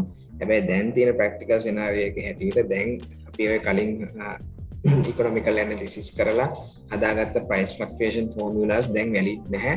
මොකද දැන් උදාහරණයක් විදිර සීයට සීයකින් පවා බිල්ඩි මැටිරියස් වෙනස් වෙලා තියෙන මැටිරියල් ප්‍රයිස් වෙනස්ලා තියෙන ඒක නිසා මේ දැන් ඒක ප්‍රායවික නැහැ. දැන්හෙම අපිට පොස්ත එකක් දෙන්න බැහැ තිලදවා අපිට කිව්ව මේ අලුත් ටෙක්නෝජි එකක් කෙන අලුත් ටූල්ස් පාවිච්චි කරලා දැන් කිවස් කරන වැඩේ කියෙන සෑහෙන වෙනස් වෙලා තියෙනවා කියලා දැන්. ඇත්තරම ද ලංකාවෙත් මේ කිවස් කියන ජොබ්රෝල් එක මේ මෑතකදී තමයි අර එලියට එන්න පටන් ගත්තේ. එතකොට දැන් පිට ලං ඔබිස්ල ලංකානත වෙන නටවල්ල කොහොමත්තින් තාක්ෂණත් එක දුවන එකට අලුත් තාක්ෂණත් එක්ක පරණ දෙව ලයින් කරලා අලුත් දෙවල්ලට එකටිය ඉක්මනට ඉක්මනට පුරුදු වෙලා ඒ ටෙක්නෝජිස් භාවිතා කරගෙන වැඩේ ලේසි කරගන්නවා. දැන් මේ යන විදිහට තිරණ ඔය ඔය ටෙක්නෝජිකල් ඇඩ්වාස්මන්ට එකත් එක්ක ඉස්සරහට ඔය කිවස් ලගේ දැන් ඔය මේ මේ තිල්ලකිවගේ බිම් බිම් 5D බිම් ඒ මොකක්ද ටූල් තේදේ ටෙක්නෝජිස් ඉක්මට ඉගෙන ගන්න ඇතුව ඔය පර්තාමර පරණ ක්‍රමේට ඉන්න කට්ටියත් එක්ක බලද්දි අර ඉස්සරහට කිවස් කියන ජොබ්රෝල්ලගේ ඒ ටෙක්නෝජි එක ඒ දෙක එකතුව ගැන මොනවගේ එකනේ මේ අනාගත පේන තියෙන කිවස්ලට ඕ ඒ ඉතාම හොඳ ප්‍රශ්නයක්. මම මගේ මේ ජොබ්රෝල් එක ඇතුළේ ගොඩක් ලංකාවේ කන්ස්ට්‍රක්ෂන් කම්පැනී සොලට මම ට්‍රේනිං ඕගනයිස් කල තියෙනවා. ඉට පස්සේ මං මේ උගන්නන සොෆ්ටය එක කීබිකොස් කියලා ෆයිඩබිම් සොෆ්ටය එක මේක මම ඩිමෝස්ට්‍රේට් කල තියෙන ගොඩක් කම්පැනිස්වලට එතනදී හපු ප්‍රධාන ප්‍රශ්නයක් තමයි කනිෂ් කොතන මතු කරන්නේ. මං මේ සොෆ්ටයක ඉන්ට්‍රඩියස් කරලා මේක තියෙන එෆිසින්සිය එක ගැන ඩිස්ක්‍රයිබ් කරාට පස්සේ ඒකට්ටගේ මතුවන ප්‍රධාන ප්‍රශ්නය තමයි එතකොට මේ වගේ සොෆ්ටයක ඉන්ට්‍රඩියස් කළ දුන්නට පස්සේ අපේ ජොබ්ස් නැති වෙනවා. එතකොට මම ඒකට දීපු උත්තරේ තමයි අපි තාක්ෂණයක් සමඟ බද්ධ නොවී ඉන්න තාක්කල් අපේ ජොබ්ස් අනිවාර්යෙන් ඉන්සෙකිව ඒකන්නේ අපිට මේ කන්ස්ට්‍රක්ෂණ ඉන්ඩස්ට්‍රේකේ හරි වෙන මොනයම් ඉන්ඩස්ට්‍රේ හරි සබයි වෙන්න නම් අනිවාරෙන් තාක්ෂණයක් සම අප්ඩේට් වෙන්නවා උදාහරණයක් විදිට සමහර කන්ස්ට්‍රක්ෂන් කම්පැනිස් තියෙනවා. වාල විශ්වාස කරන්න. මේ ගවමන් ලංකාව තියෙන විශාලතම ගවර්මන්ට එන්ටිටස් වල කොන්ටිටි සර්වයින් ප්‍රක්ටිස් කරනවා. 2D ඩ්‍රෝවින්ස් එකන් පින් කරපු 2D ඩ්‍රෝවින්ස් පාවිච්චි කරලා අතින් අදාළ කොන්ටිටිය එක ලියලා අතින් අදාළ මේ අමෝ රේට් එක හදලා ඊට පස්සේ අමවන්ට එකත් අතින් යන්න. එකන්නේ අතින් ලියන ඩොකියමන් වලින් තමයි ඔක්කොම කොන්ටිෆිකේෂන් ප්‍රසීඩිය එක ස්ටිමේෂන් ප්‍රසීඩියක යන්නේ. ඒත් තරම් යල් පැනගිය ක්‍රම පාවිච්චි කරනවා තාමත් ශ්‍රී ලංකාවේ කන්ස්ට්‍රක්ෂන් එන්ටිටස් එතකොට මං ඒ වගේ තැනකට ට්‍රේනිං එකක් කරත් ඩිමෝස්ට්‍රේෂන් එකක් කරදදි මට මේ අප ෆීඩබෑග තම එතකොට අපේ ජොබ්ස් නැතියෙන එතකොට මං ඒකටට දී උත්තරේ තමයි කොහොමත් ඔයාල තාක්ෂණයක් සමඟ අප්ඩේට් නොවේ ඉන්න තාක්කල් ඔයාලගේ ජොබ්ස් ඉන්සෙක්ර තියෙන්නේ. හැබැයි ඔයාලගේ කන්ස්ට්‍රක්ෂන් කම්පැනිය මේ වගේ ටෙක්නෝජි එකක් ඇඩප් කරගත්තොත් ඔයාලට ජොබ්ස් නැති වෙන්න හැ ඔයාලගේ කම්පැනිය තව තවත් ජොබ් සිස්සරහට අරගෙන කරයි. ඔයාල දැන් එක ප්‍රොජෙක්් එකක් කරනවා නම් ඔය ඉන්ෆිෂන්් මෙතඩ් එකෙන් වාල මේ වගේ එෆිෂන්ට් සිිස්ටම් uh, එකකට මාරුණොත් එම ඒ එක කරන ප්‍රොජෙක්් එක ප්‍රොජෙක්් පහහයක් වෙනවා. එතකොට ඒ තාක්ෂණයත් එක බද්ධ වෙලා වැඩ කරන්න ඉන්න කට්ටියගේ ජොබ්ස් නැති වෙන්න එකට මේකට ඇඩක්ටලා ඒකට ජොබ් එක සෙක්වරෙන වගේම අර කම්පැනගේ වර්ක් එෆිෂන්සික වැඩි වෙන එතකොට ඒකටට වැඩි වැඩ ප්‍රමාණයක් කරන්න පුළුවන් මේ අලුත් තාක්ෂණයත් එක්ක. ඕක තමයි මම uh, ඒ තාක්ෂණයත් එක්ක අප්ඩේට් වීම සම්බන්ධව මං දරන මතය. මම ඒ කට්ටියත් එක ෂයා කරලා තියෙනයි මත මං හිතනවා කනිෂ්කට හොඳ අයිඩියක් එන්න ඇති කියලා එක් ඔවතිද ද ඇතර දිල දැන් අපි ගත්තොත්ය මේ මේ පිසෝඩ් එක අහනයට සමක්කට අහද්දී කට්ටට හිතරන්න පුළුවන් මේ මේ ඒරිය එක ගොඩක් ඉන්ට්‍රස්ට ඒරිය එකක් ඒකින් ලොකු ඉම්පැක්ටයක් කරන්න පුළුවන් ඉස්සරාට දැන් අල්තින් ටෙක්නෝජීස නිසා දැන් අර මින් මේ මේ වයස දැන් හිතන මේ ලබනවට දේල ලෙන තම අරු දේල ලින්න කටිය හන්න පුළුවන් තරුණ කටිය හමට ඒ කටිය සාමාන්‍ය ටෙක්නෝජි ඇත ගොඩක් කර ලංවෙලා ඉන්න කට තොර ඒ කට්ටිට වගේ දේවල් ඉක්මට ඉගෙන ගන්න පුළ අර ඒ ඒ වගේ දැන් ආසිතන එක්කනෙට්ට ඔය කිවස් කෙනෙක් වෙලයි පාත්තක එන්න තියෙනවනම් මොනවගේ ඇඩ්වයිසකද මොනවගේ පාත්තකද කරන්න ඕන? මොදේ දෙයක්ද කරන්න ඕන කියලා මේ තිරල්ට කියන්න පුළුවන් ලොකු දෙයක්. ඒගෙන ඒකන තිල්ල එක කනිෂ්ක වතර ප්‍රශ්නය මේ එකන ද අපි ගතතම කනිෂ්ක මම අපි දෙන්නම තිලින එලවල්සල්ට කරේ බයලෝජි බයලෝජි කරලා දැ අපි දෙන්නමින්න අයිට ඉන්දස්ට්‍රේකි අර එතෝට්නය අර වෙනම පාත්තකට අපේ කරිය අපි හරගෙන තියෙන එක නර අපි දන්න තිලන ගැන ඉජිනිය කෙනෙක් වෙන්න ඔන්න වා එලෙවල් මැස් කරන්න ඩොක්ට කෙනෙක් වෙන්න ඔන්න එලෙවල් බය කරන්න ඕන. අර ඒ වගේ යන්න ඕන. එකන මේක තමයි වා ඩොක්ට කෙනෙක් නම් පාර. මේක තමවා ඉජිනිය කෙනෙක් නම් පාර කියල තියෙනවනේ. නොට කනිෂ්ක සහ මම කියන අපි දෙන්නම නිකන් අර එක ඒකෙන් ඩිරයි වෙලා දැන් මම බයෝකර කනිෂ්ක බයෝකර අපි දෙන්නවා අයිට ඉන්ඩස්ට්‍රික දැන් ඉන්න. අර ඒ වගේ එහෙම ආල්ට කෙනෙ සාමාන්‍යෙන් තිරෙනගෙන අපි අරපි කියනවන ඒලවල්ලටනය හර ට්‍රෙන්ඩ් එකට වගේ කරන්න යන්න නැතිව අපිට පුළුවන් දෙයක් කරන්න ඕනන අර දැන් අපි කරපු සබ්ෙක් අනුව අපි කරපු ලෙවල් කරපු ස්ට්‍රීම්ස් අනුව අපි කොමරි අන්තිමට අපි කැමතිදේ කරගෙනකින අපි ආසදේ අපේ ප්‍රොෆෙෂන් එක විදිර කරගෙන අපි දැන් මේ කාල ජීවත්වෙන වගේම දැන් සමහර ඔය නංගල මල්ලිනව එකොලට කිසිම අයිඩියක් නැහැ අපිට ඇත්තරම ගොඩක් වෙලාට ඒ කාල මන්න මටත් හොඳරම ශුව මටත් එම අයිඩියක් තිබෙන හැ කෙනෙ ඕල කරා ඉට පසේ එලවල් කෙරෙනවා. ඉට පසේ කරන්න ගෙන අපි ෝල රිසාල් එක්ක සහ අපි ඔලල් කාල අපිට දැනවන හරි අවුලන්න මට මේ ගොඩදාගන්න පුළුවන් කියල හිතිලාපි ඒලෙවල් එක්කෝ බයෝ මැත්ස් වගේ දෙයක් තෝරගෙන එච්චරයින අපි දකින්නේ. කෙනෙ අවුරුදු තුනක් මහන්සේලා එතනින් හට කැම්පසයනවා හරි. ඔන්න එච්චරයි වැඩේ. එකන එහෙම නැතිව තිලින කෙන දැන් දැම්මගෙන් ඇහුවොත් කවුරි මේ පාරේලෙවල් කරන මල්ලි කෙනෙක් හරි කවුරි මගින් ඇහොත් එහෙම දැන් ඇත්තරම එකක් තිල්ලමං කියනන දැන් දැන් අපි අපි අපි ඉගෙනගන්න කල්ට දැ මාරදිර ළමයි ඉගෙන ගත්තත් ටෙක්නෝජි එක්න ගොල්ලන්න හොඳ අයිඩිය එකක් තියෙන කෙනෙ ද හොඳ මුදාහරන තමයි දැ මගින් මේ ළඟදී මල්ලි කෙනෙක් ඇවිලා හනවා අප ඉන්ඩස්ට්‍රේක යන්න පුළුවන් උඩම තැන. ටෙක්ලිට් කෙනෙක් වෙන්නේ කොහොම දයි කිය එකන එතුර මට සතුටුයි මේ එයා මෙම ටෙක්ලිට් කියලා පෝෂණයක් තියෙනවා. එතෙන්ට යනවිදියා අහනවා මගේ. එතකොට දැ මට වගේන දිලන. ගැනේ අයිඩි කරලත් අපි අවුරදු දෙක තුනක් විතරනක ඉන්ඩස්ට්‍රේක තියෙන ජොබ් මොනාද කියලා හරි දන්න අපි හමතා ඉගෙන ගත්තේ. ඒනට දැන් කොහොමරි අපි කරපුදේ වැඩ කර. නට දැන් මගින් හෝත් කවරු හරි කොහම සොට ඉජි කෙනෙක් කෙන්නේ කොහොමද සිස්ටම ඉජි කෙනෙක් වෙන්න? කියල මට හරිටම කියල දෙන්න පුළුවන් පාර. දැන් තිලින මහනෝ තිලිනකින් එකන මේ නිකං අරවා අරන අපි කියන මල්ලි මැත් කරලා ඉජිනිය කෙනෙක් හෙම නැතිව මංවාගේ හන තිලින. දැමට කිවස් කෙනෙක් වෙන්න ඕන නම් මම ඉන්න ඔලෙවල් කරලා නම් මම කොහොමද මගේ පාත්තක හදාගන්න? ඒක ඇත්තරම හොඳ ප්‍රශ්නයක්. අපි ප්‍රමාණ සමීක්ෂක කන එක දැන් වාලගේ ටෙක්ලීඩ් වගේ අපේ ප්‍රමාණ සමීක්ෂක ගැන් කොන්ටිසවෙන් ෆිල් එක යන්න පුළන් ටොපස් ලෙවල් එක ෘතිකයෙක් විදිහට චරට කොන්ටිසවේ කියන වරලත් ප්‍රමාණ සමීක්ෂක. එතකට මම ගත්තොත් එහම අපිට එක පාත්ස් වලින් ගියහැකි උදාහරණයකතර අපි ඕලෙවල් කරලා ඉන්න ස්ටඩන්ස් කෙනෙක් කියල ගමකෝ.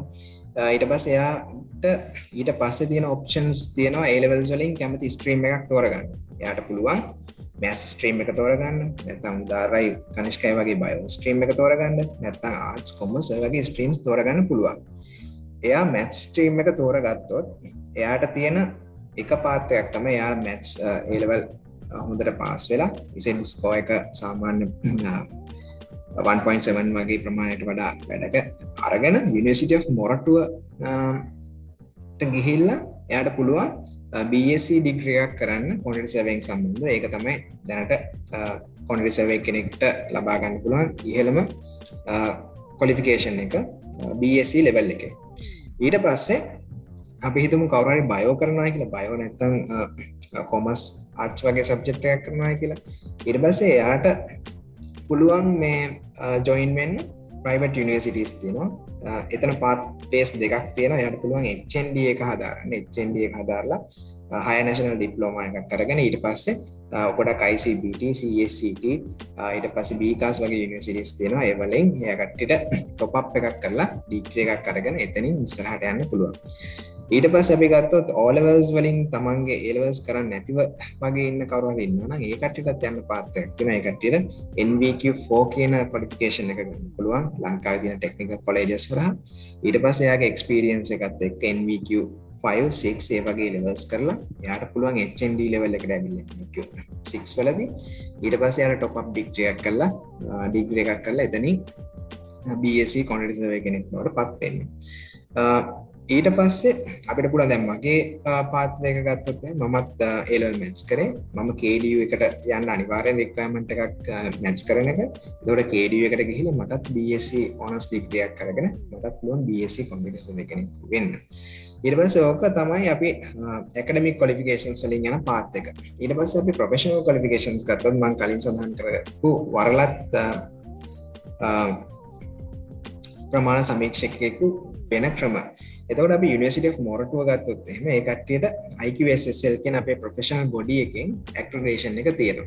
ඊට පස්සේ ඒ ඇක්ටරේෂන් එක තියෙන ස්ටඩන්ට පුළුවන් අවුරුද්දක් ඉඳලා ඉට පස්සේ අවුරුදු දෙකක් චරිට කොන්ටිසවේ කෙනෙක් ගාව ඇකැන වරලත් ප්‍රමාණ සමීක්ෂකෙක් ගාවට ගාව ඩ්‍රයිඩ එකක් මේන්ටෙන් කල් එයාට පුළුවන් වයිව එකක් හරහා චාරට් කොන්ටිසව කෙනෙක් වෙන්න. ඊට පස්සේ ඒ ෆැසිලිට එකම දැන් කේඩිය එකටත් තියෙන පොතලා ඩිෆෙන්ස් නිසිටකෙන් පාස ඕපන කෙනෙක්ට දැන් ඉන්ටෙක් 30 63738 සහ අපි ඉන්ටෙක් 32 34 කියන අපි හදාරපු ලෙවල් එක කටට පුළුවන්. අවුරුදු දෙකක් ප්‍රමාණ සමීක්ෂකයකු පරලත් ප්‍රමාණ සමීක්ෂකයු ගාව ඩයිරක් මේන්ඩෙන් කළ. අපිට දැන් චාටකට යන පුළුවන්. අපිට ගිය සතිය තමයි ඇත්තර මේ ඇක්වේෂණ එක හම්බුණේ අයිකසල් එක එතකොට කේඩ පොන්ට සව කෙනෙක්ට ඔය ලෙවලකට යන්න පුළුවන්.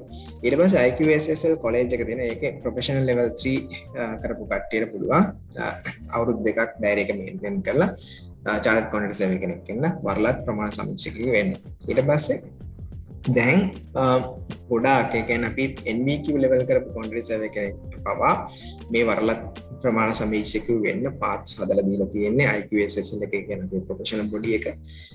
එතකොට ඒ වගේ චාන්සස් තියෙනවා අපි ඒලවල්ස් කරලා අපි කැරිය එකක් මේ කොන්ට්‍රසවය කෙනෙක් ඉදිරි කැරිය එකක් දිබලොත් කරගන්න අපිට ඒවගේ පාතියස් ගොඩක් තියෙනවා. ඒක නිසා හැමෝම හොඳට හිතන්න. මොකද කන්ස්ට්‍රක්ෂන් ඉන්ඩස්ට්‍රේක කියන්න ඉතාම ඉන්ට්‍රස්ටිං පැත්තක්. අපිට ගොඩක් ජොබ්ස් තියෙන මිඩලිස් රේජන් ගොඩක් ප්‍රස්ටිජස් වෙබ්සයිට් යන්න පුළුවන්. ඊට අපි ඔස්ට්‍රේලියා නිවසිීලන්ඩ වගේ ජන්ස් ගත්තත් එම එකත් කන්ස්ට්‍රක්ෂන් ඉන්ඩස්ට්‍රේ ගොඩක් හොඳට තියෙනවා. ඒක නිසා වාලා කැරිය පාත්ව එකක් තෝරගනිති මේ දෙවරුත් හිතල බලලා ඒ දිිෂන් එක ගන්න. මංහිතනවා මේ කොන්ටරිසවෙන් වලට ආසයිනම් මේ ගොඩක් ඉන්වස්ටිං පැත්ත.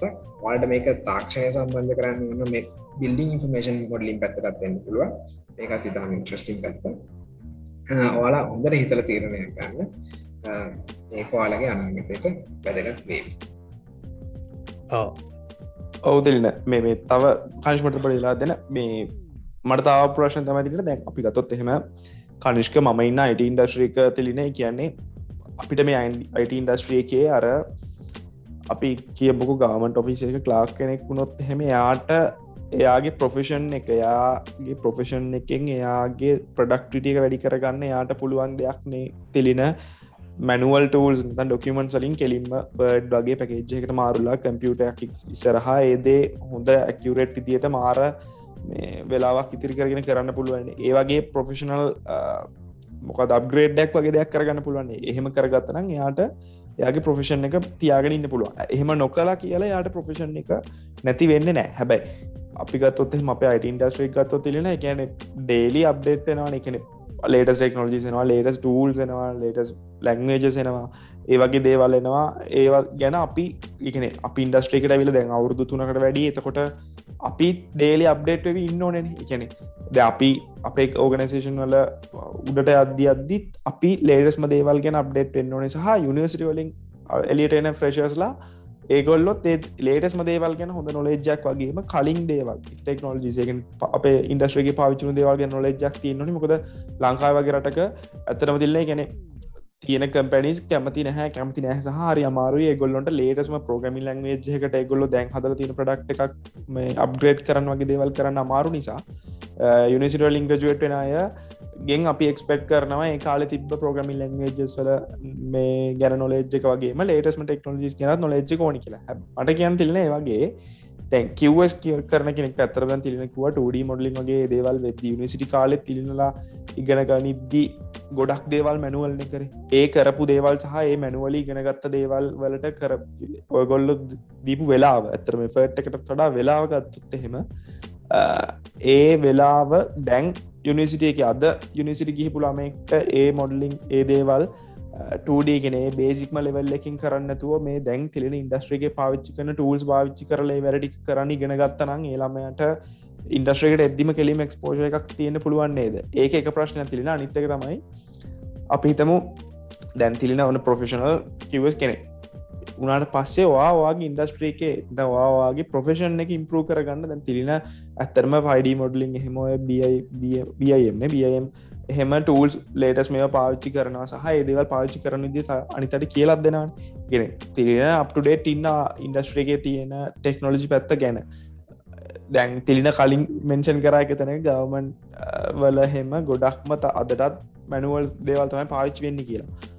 ඒකැන එතන ප්‍රශ්න තියන්නේ පුද්ගලයන්ගෙද නැත්තම් මේ සිිස්ටම් එකක ඔයාලගේ ප්‍රොෆෙෂන් එක තියෙන සිිස්ටම් එක. දෙකෙන ඇයි ලේටස්ම ටෙක්නෝජිස් පාවිච්චි කරන්න පුළුවන්කමතිය දීව කෙරෙන් නැත්තේ? සහ එහෙම කරන්න ගෙන ඒ පුද්ගලයොන්ගේ කම්මැලිකමද මොකක්ද එතන ප්‍රශ්නය එකන අප තිලිනර තෙරන මටත් තෙන ලේටස්ම ටෙක්නෝජි පාච්චි කරන මේ වැඩි හොඳ ඇකිවරේට් අවට්පුට් එකක් මාරික්මට කරගන්න පුළුවන් සහ මේ ගොඩක් මේ සමහරයට මේ ඔය වැඩේට යන ගෙන මොකද මිනිස්්‍රමය තියෙන ඒකත් අඩුවෙන්න්න පුළුවන් මහිතන්න එහෙම නැතුව දැම ගමන් සෙක්ට එක ඇයි මේවගේ අප්ඩේට්ලට අන්න ඇත්තේ මොකත් දිලින හිත උදාරගේ ප්‍රශ්නය පලවෙනි කොට සමන්ගත්තොත් එම අපි එඩිකේෂන් සිස්ටම එක ගැන උදාර කතා කර. අපි කොහොමද මේ එඩිකේෂන් සිස්ටම් එක මේ වගේ ටෙක්නෝලජය එක මර්ජ් කරන්න?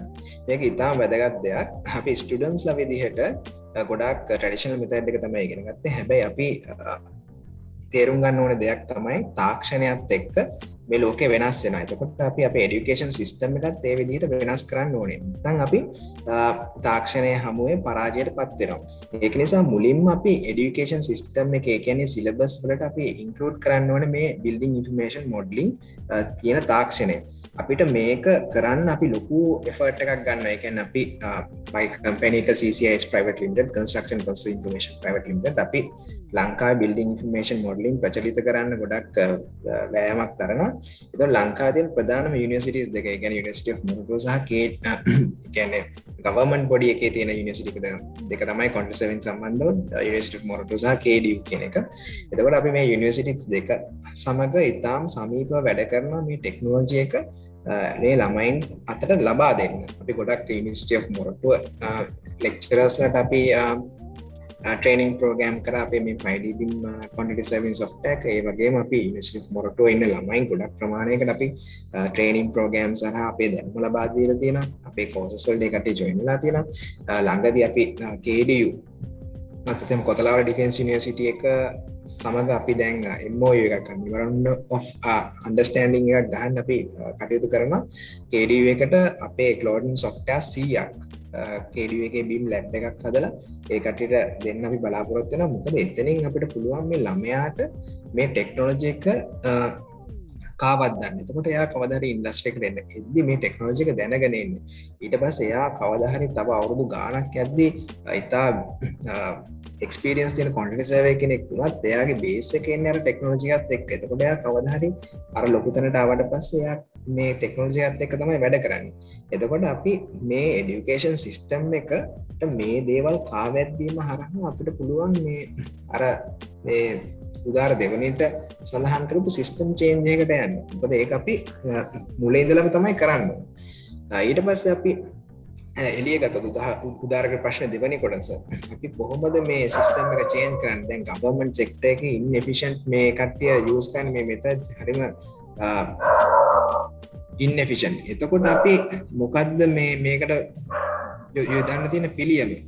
එතකොට මෙතනද අපි අපේ කන්ස්ක්ෂන් ප්‍රොෆෙෂන් එක ලොකු ලොකු තැන් තියෙන එක අප ප්‍රොෆෙෂනල් බොඩිස් තියෙනකට මේකට මැදිහත්වෙන්වන මේ වගේ දේවල්ලට අලුත් ටෙක්නෝලජීස් ප්‍රමෝට් කරන්න. ඉට පසේ එඩියුකේෂන් ප්‍රෝගම් උදාහරණයක් විතර ම මෙතනද හොඳ ඉන්සයිට් එකක් දෙන්න උදාර අපිට පුළුවන්නම් අපේ ඩෑස් ප්‍රෝයක තියෙන එකන අපේ පිටරට වැඩ කරන්න හොඳ ප්‍රොෆෙෂනල්ස්ල ඉන්න මේ ටෙක්නෝජීස් වල එක් වැඩ කරන. එකන පිටරටවල් වල කන්ස්ට්‍රක්ෂන් ෆිල්් එක ශ්‍රී ලාංකිකව ඉන්න විශාල ප්‍රමාණය අපිට පුළුවන්නම් ඒ කට්ටේගේ අත්දැකීම් සහ දැනුම අපේ ලංකාවේ කොන්ටඩි සර්වේස්ලට ලබල දෙන්න අපේ පිස්ටන්ස්ලට ලබල දෙන්න.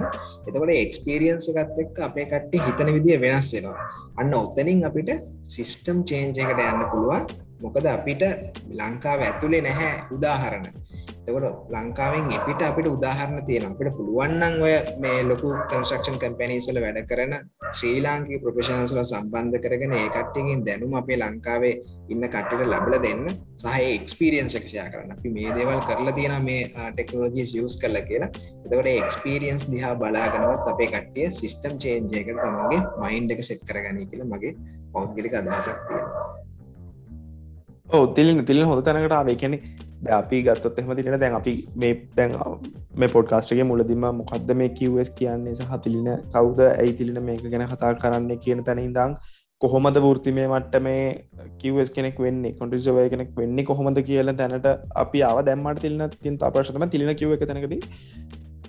තැන් මේ ෆයිනන්ශල් ක්‍රයිසිස එකත් එක් කන්ස්ට්‍රක්ෂන් පැත්තේ ඇත්තරම සෑහෙන ජොබ් නැතියන ඒකන ඕන අන්සට තේරණ එක කෙනෙ සිමිති කොට්ටක් පවා තිබට වඩා තුන් හතර ගුණයක් වැඩි වුණා කියන්නේ එක අනි පැත්තෙන් අර රිපල් ෆෙක්ටක් වගේ වැඩිවීගෙන අන්ඩ ඕනන දැම් කියන්න මට තිලෙන දැන් සාමානය කිවස් කෙනෙක් වෙන්න මය හොඳ කට්ටක් හොඳ මහන්සියක් වෙන්න ඕනනි ළම එක ගෙනගෙන යුනිසිටි කිහිල්ල චෙලිනට හිතනවද ලංකාවේ කිවස් ඩිග්‍ර එකක් කරලා ඒ එකඩමික් ලයි් එකස් පෙන් කරලා ඒදේවල් කරලා වෘතිමය මට්ට මේ කිවස් කෙනෙක් වෙන එක ලංකාවේ හොඳයිද? හොඳයිද කියල මහන්න මේ මේ පොෆෙෂනල් පැත්තෙන් කියන්නේ තිලින මම යහන්නේ යාගේ මේ ෆයිනන්ශල් පැත්තෙන් කොහොමද? යායට සල්ලි හොයන පුළුවන්ද ලංකාව වගේ රටක?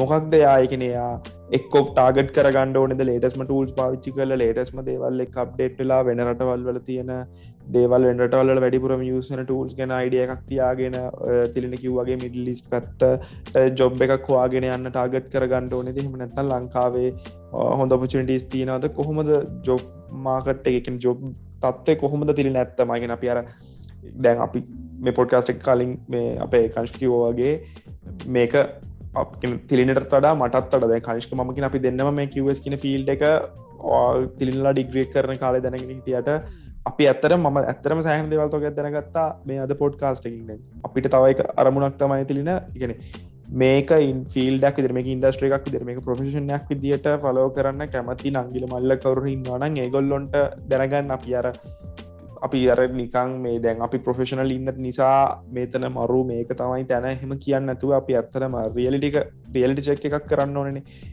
තිලින ගැන මෙහෙම මෙච්චරි ගෙනගෙන මෙච්චර මහන්සේන එකේ වැලිුව එකක් ඇත්තරම තියෙනවද ලංකා වගේ රටකිදං ඔයාගේ රස්සාාවට? එකනවාගේ ප්‍රොෆෙෂන් එකට. මහට පිට තිල්ල මට කිවවාගෙන කලිම කිවවා පිට හොඳ පජටස් තියෙනවා කියලකෙන ගොඩක් මතිලන එකනෙ දැන් අපි ගතොත ඉන්ෆලේෂන් එක දේවල් අපේ ලංකාවට මාර්දියට ෆෙක්ටුනාට පිටටලට එෆෙක්ටලා තින මංහිතන්න මෙච්චර ෆෙක්ටලා ඇති කිය තිලිනගේ මතය කොහොමද? කොහොම දෙකන ඇත්තරම මේක හොඳයිද? මේ ලංකාවේ රස්සාාවක් විදිහට කරන්න හොඳ ප්‍රොෆෙෂන් එකක්ද? පිටට බයන්න බලාගෙනම කරන්නද? කොහොමද? ඒ ඉතාම හොඳ ප්‍රශ්නයක්. අපි දැන් කොන්ටිසමින් ප්‍රපේෂන් එකක් ගත්තොත්තේ අපි හැමෝම දන්නවා ලංකා තියන ෆයිනන්ශල් ප්‍රයිසස ඇත් එක්ක ඒක කන්ස්ට්‍රක්ෂන් ඉන්ඩස්ට්‍රේකට රිජම බලපාල තියෙන මටිරියල් ප්‍රයිසස් එක් කන්ස්ට්‍රක්ෂන් පොජෙක්ස් ගොඩක් එන හිටල තියෙනවා. එතකොට අලුතෙන් ප්‍රපේෂන් එන එකට එන කොන්ටටි සර්වස්ලට ඉතාම ලොකු ප්‍රශ්නයක් තියෙන මේ ජොබ් එකේ සෙකරිට එක සම්බන්ධ දැනට තියෙන වාතාවරණය අනුව ජොබ්ස් තියෙන කොන්ට්‍රසවේස්ලට පවා තමන්ගේ ජොබ් සහිමි වෙලා තියෙනවා. එතකොට අපි මෙතනදී හොඳින් හිතල බලන්න ඕනේ. කියන්න අපි හැමතිස්සම උදාර්ම මේක තව තැනකට ගෙනියන්න. කොන්ටඩි සර්වේස්ල හෝවේවා අනිත් ප්‍රපේෂන්ස් වල හෝ වේවා ඒකටම ප්‍රපේෂනල් බවන්ඩ්‍රීස් කියන දේවල් සම්බන්ධම ඉතා පටු තැනක ඉන්නේ. හිතනවා ඒගැන්න මේ කොන්ට්‍රිසර්වේ කෙනෙක් වුණාට පස්සේ එයා කරන්න ඕනේ කොන්ට්‍රිසවෙන් විතරක් කියලා. සමහරකට තර ලෝය කෙනෙක් වුණට පසයා ලෝය කෙනෙක් අදාල දෙවල් විතරක් කරන්න අයිඩ පොමිෂන් කෙනෙක් විදියට එයා හිතනවා අයිට ෆිල්ල එක අදාල දෙවල් විතරක් කරන්න ඕනකි හැබැයි මෙතනින් අපි එලියට හිතුවොත් එහෙම ඇත්තර මේ ජොබ්ස් නැහැ කියන දේවල් ප්‍රපේෂන කියන්නේ අපේ ජොබ්ස් ස්කෑසිට එක ඒ වගේ දේවල් ඇතර මෙතනද අදාළ වෙන්න එතවට ඇතරම කොන්ටි සේව කෙනෙක්ට පුළුවන්න තමන්ගේ මේ ප්‍රොෆෙෂනල් බෞන්ඩ්‍රිය එක ඉක්මෝල යන්න. තමන්ට පුළුවන්න ඩිසයින් ගැන තමන්ගේ තියෙන දැනුම වැඩි කරගෙන ඒ පැත්ත සම්බන්ධවත් තව දුරටත් හිතන්න. ඊට පස්සේ අපට පුළුවන් කන්ස්ට්‍රක්ෂන් ලෝ සම්බන්ධවෙන් ගිහිල්ල ඒකන්නේ ඒ පැත්ත ගැනත් හිතන්න. ඉට පස් දැන් අපි කවත්තු බිල්ඩි ඉන්ෆමේෂන් මොඩලි කොට කොන්ඩ සර්වය කෙනෙක්ට මේ බිල්ඩි ඉන්ෆමේෂන් මොඩලින් පැත්තට ගිල බිම් මැනේජ කෙනෙ නැත්තම් ඉම්පලිමෙන්ට කෙනෙ ඒවගේ පැත්තකට යන්න එයාට තමන්ගේ මයින්ඩක වෙනස් කරගන්න පුළුවන්න ඇත්තටම මේ ජොබ් ඩිස්කෑසිටි කියන එක වැදගත් නැති වෙනවා. ඒක නිසා අපි අලුතෙන් මේ කොන්ඩරිසවෙන් ඉන්ඩස්ට්‍රේකට එන්ඩ ඉන්න සහ දැන් කොන්ඩරිසවෙන් ඉන්ඩස්ට්‍රේක ඉඳලා ජොබ් එක ගැන බයක් තියෙන කෙනෙක්ට මගේ දෙන්න තියෙන ඇඩ්වයිස එක තමයි මුලින්ම ඔයාගේ මයින් සෙට්ක වෙනස් කරගන්න. ඔයා අලුත් විදියට හිතන්න රාමුවෙන් පිට හිතන්න. ඔයා මේ ප්‍රොෆෙෂනල් බෞන්ඩ්‍රීස් වලට කොටු වෙන්න එපා. අලුත් විදියට හිතලා අලුත් පැති ගැන කල්පනා කරන්න. කොන්ඩිලි සර්වෙන් වලට අදාළව සහ සම්පූර්ණ සමාට කොඩඩි සවයෙන් වලට පරිබාහිර වෙන්න පුළුවන්. හැබැයි තමන්ගේ තියෙන කන්ස්ට්‍රක්ෂන් නොලෙජ් එක යුටිලයිස් කරන්න පුළුවන් තැන් තියෙන මේ ඉන්ඩස්ට්‍රී එක.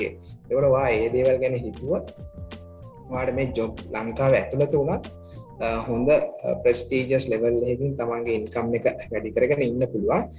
හැබැයි අපි මේ ටඩිචන කොන්ට්‍රිසර්වෙන් කියන ලෙව ඒ තැනට කොටු වෙලා අපි ඉන්න තාක්කල් ලංකාවේ වුණත් අපිට ලොකු ජොබ්ස්වලට ඇන්න බෑ. ස්පේශලි මේ ෆයිනන්ශල් ක්‍රයිසිස ගත් එක්ක අපි ගොඩක් ලොකු අමාරුවක වැටෙනවා. අපි තමන්ගේ දැනුම අප්ඩේට් කරගත නැත්තම් ටෙක්නෝජීස් එක්ක මර්ජුන් නැත්තා ඇත්තටම ලොකු අමාරු පැටන දැම් උදාහරණයක් විදිහට මම උදාහරණයක් කියන්න. ලංකාවේ ලක්ෂ තුනකට ජොබ් සහිමයනවන කන්ස්ට්‍රක්ෂන් ප්‍රොෆෙෂනල්ස්ලා ඕකෙන් යම කිසි ප්‍රමාණයක් ඉන්න කොන්ටි සර්ස් ලතකොට අවුරුදු ගාන කොන්ටි සර්වෙන් ප්‍රක්ටිස් කරපු කට්ටේක තමයි ජොබ්ස් නැතිවෙන් හරි? එතකොට අලුතෙන් වේකන්සිකක් කාව කර හිතන්නක. අලුතෙන් ඉන්ඩස්ට්‍රික නෙක් කෙනෙ ඒකට ඇප්ලයි කරන එයා ඇප්ලයි කරනවත් එක්කම ඒ කොන්ටිසර්වෙන් කොලිෆිකේෂන් එක තියෙන තවත් විශාල ප්‍රමාණයක් ඒ ජොබ් එකට ඇප්ලයි කරන හැබැයි තමන් වෙනස් වුනත් මොකද වෙන්නේ? තමන්ට වෙන කොල් කොලිෆිකේෂන් එකක් තිබ තමන්ට වෙන වැලිය um, එකක් තිබ්බොත් එහෙම. තමා වෙන බැඩ්රවන්් එකින් නම් එන්නේ. තමන්ගේ යම්කිසි යුනික්නස් එකක් තිබ්බොත් එහෙම එයා කැපිල පේනවා අර වගේ ජොබ් රෝල් එක නිසා ඔපජනටස් වලට. එතකොට මං යන් කොන්ටි සර්වේස්ලට සහ අලුතෙන් ඉන්ඩස්ට්‍රේන කොන්ටි සර්වස්ල දෙන ඇඩ්වන්ටේ ඇඩ්වයිස් uh, එක ඔයාලා සීමාවෙන් එපා.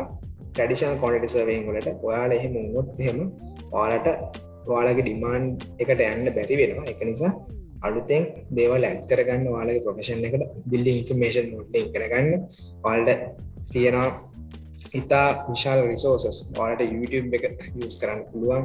ස ලිංක්ඩින් එක ඔල්ට උඩමි වගේ වෙබ්සයිට් තියෙන ඒවල ඉංගර ගන්න පුළුවන්. ට පස ඔන්ලයින් කෝසස් තියෙන ඒවල ඉංගර ගන්න පුළුවන්. ඒකෙන් කොලිෆිකේෂන් එක හදාගෙන තමන්ගේ වැලුව එක වැඩි කරගෙන වල්ට ඉස්නාට යන්න පුළුවන්.